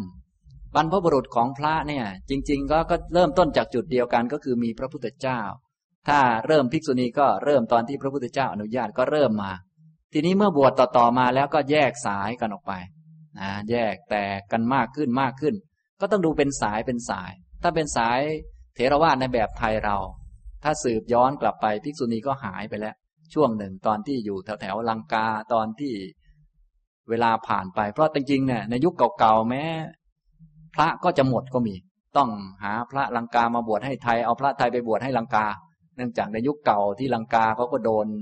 ศาสนาอื่นมาครอบงำแล้วก็คล้ายๆกับเป็นเมืองขึ้นของชาติอื่นเขานะ อย่างนี้ทำนองนี้ อย่าว่าแต่ภิกษุณีหมดเลยสายแถวๆเราเนี่ยแต่ก่อนพระเราก็จะหมดนะ ต้องให้ ทางลังกานี่มาบวชให้ไทย ทางลังกาก็จะหมด ต้องให้ไทยไปบวชให้ลังกาเกิดเป็นลังกาวงขึ้นมา อย่างนี้ ฉะนั้นคำว่าหมดในที่นี้หมายถึงเป็นสายไป บางสายไม่หมดนะ ภิกษุณีบางสายไม่หมด เช่น สายมหายานที่เขาเข้าไปยัง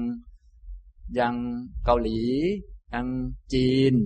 ญี่ปุ่น หรืออะไรต่อมีอะไรอันนี้เป็นสายมหายาน เขาก็ยังสืบเชื้อสายมา ถ้าจะบวชเป็นภิกษุณีก็ต้องไปบวชในสายนั้นๆนะเหมือนในเมืองไทยเราเนี่ยแม้แต่พระเนี่ยก็จะมีสองสาย ตอนแรกมีสายเดียวก็คือ เรียกไม่ต้องเรียกอะไร ก็คือสายมหานิกายที่บวชกันมานานแล้ว ต่อมาก็เกิด สายใหม่ขึ้นมาเป็นธรรมยุทธ์อันนี้ก็ไปสืบมาจากที่นั้นที่นี้อะไรก็ว่าไปนะแต่ทั้งสองสายนี้สืบสืบไปแล้วเอาภิกษุณีหมดไปแล้ว ก็เลยบวชไม่ได้ในสองสาย ฉะนั้นถ้าภิกษุณีจะบวชก็ต้องไปสืบสายที่ยังเหลืออยู่ในบางประเทศยังเหลือ อย่างนี้เป็นต้นนะครับ ฉะนั้นคำว่า หมดหรือไม่หมดเนี่ย หมดยุคไหนไม่ยุคไหนเนี่ย เราพูดรวมไม่ได้ ต้องแยกเป็นสายมานะแยกเป็นสายเรียกว่าสืบบรรพบุรุษ อย่างแม้แต่บวชพระเมืองไทยเนี่ยต้องเลือกสายก่อนนะว่าจะไปมหานิกายหรือธรรมยุทธ์นะอย่างนี้ก็ก็จะเรียงสายกันได้ อย่างนี้ทำนองนี้นะครับ เมื่อบวชสายไหนก็จะเป็นพระสายนั้น ถ้าจะมาบวชอีกสายหนึ่งก็ต้องไปยัตติใหม่ ไปให้ขออนุญาตใหม่ อย่างนี้ทำนองนี้นะครับ ข้อที่สองคนที่ทำกิฟเพราะต้องการมีลูกจะบาปเหมือนคนที่ทำแท้งไหมคะ รวมทั้งหมอด้วยค่ะ เพราะต้องทิ้งตัวอ่อนที่ไม่แข็งแรง ตัวอ่อนเหล่านี้มีวิญญาณอย่างลง หรืออยังคะ ขอบพระคุณค่ะ อันนี้ไม่แน่นอนนะครับ เพราะว่าวิญญาณจะมาเกิดเมื่อธาตุของพ่อแม่ผสมกัน และมีอุณหภูมิเหมาะสมนะแต่มาตรงไหนตอนไหนไม่ทราบธาตุพ่อแม่ผสมกันอย่างที่เราทราบทางวิทยาศาสตร์ มีสเปิร์มกับไข่ ผสมกันเสร็จแล้วก็ไปอยู่ในท้องแม่ในอุณหภูมิที่เหมาะสม อไปอยู่แล้ว ตอนนี้วิญญาณมีโอกาสมาเกิด แต่ว่าวิญญาณไม่รู้จะมาหรือไม่มาแล้ว แต่อาจจะมาตอนนั้นเลย หรือเวลาผ่านไปพอสมควรแล้วค่อยมา ถ้าไม่มาไข่นั้นก็ตกไป ต้องรอข่าวใหม่ต่อไป อย่างนี้เป็นต้น ฉะนั้นจะเป็นการฆ่าสัตว์ หรือว่าเบียดเบียนสัตว์เบียดเบียนตัวอ่อนที่ไม่แข็งแรงก็แต่เมื่อมีวิญญาณไปเกิดไปอย่างลมทีนี้ไม่ทราบว่ามีวิญญาณไปอย่างตอนไหน อันนี้ว่าไปแล้วก็คือ สำหรับพวกเราที่สายตาจำกัดเนี่ยไม่อาจจะตัดสินอะไรได้ ต้องให้คนมีตาทิพไปดูว่ามีสัตว์มาเกิดหรือยัง ถ้ามาเกิดแล้วไปทำก็ผิด ถ้าไม่มาเกิดก็ธรรมดาอุปมาก็เหมือนไข่ไก่อย่างเนี้ย แม่ไก่ไข่ออกมาพอไข่ออกมาเนี่ย ถ้าอุณหภูมิไม่เหมาะสม ไม่ได้แม่ไก่ไม่กกเนี่ย สัตว์ก็จะยังไม่เกิดก็กลายเป็นไข่ธรรมดาที่พวกเรากินกัน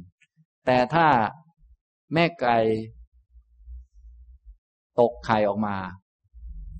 ทับให้เหมาะสมมีอุณหภูมิพอสมควรผ่านไปหลายวัน ลูกไก่ก็จะมาเกิดได้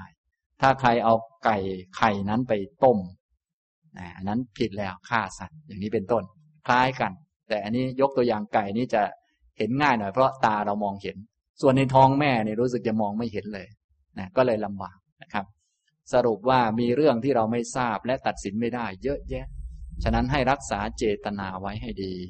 อย่าไปคิดทำร้ายเบียดเบียนใครโดยประการทั้งปวง นั่นแหละ จึงจะพอรอดปลอดภัยในโลกได้นะครับ เอาละบรรยายและตอบปัญหาก็พอสมควรนะครับ ในตอนท้ายก็ตั้งสติกันสักหน่อยหนึ่งจะได้กลับบ้านอย่างมีสติ ให้ทุกท่านนั่งยืดกายให้ตรง นั่งยืดกายให้ตรงทำความรู้ตัวว่ากายนั่งอยู่ ตัวที่นั่งนี้เป็นกาย ส่วนตัวรับรู้ก็คือจิต จิตรับรู้กายนั่งนะให้กายกับจิตอยู่ด้วยกัน จิตเป็นตัวรู้ สติเป็นตัวผูกจิตไว้ ให้ทุกท่านเอียงตัวไปด้านซ้าย เอียงไปด้านซ้าย ให้รู้ว่ากายมันเอียงไป จิตรับรู้ เอียงตัวไปด้านขวา ก็ให้รับรู้ ตัวที่เอียงนี่คือกาย ตัวรับรู้คือจิต เอียงตัวไปด้านซ้ายก็ให้รับรู้ เอียงตัวไปด้านขวา ก็ให้รู้ เอียงตัวไปด้านซ้าย ก็ให้รู้ เอียงตัวไปด้านขวา ก็ให้รู้ มานั่งตัวตรง ก็ให้รู้ รู้ว่ากายนั่งอยู่ กายนั่งจิตรับรู้ อันนี้เป็นวิธีฝึกสติง่าย ๆ นะ เอาละพอสมควรแก่เวลาแล้วนะครับ อนุโมทนาทุกท่านครับ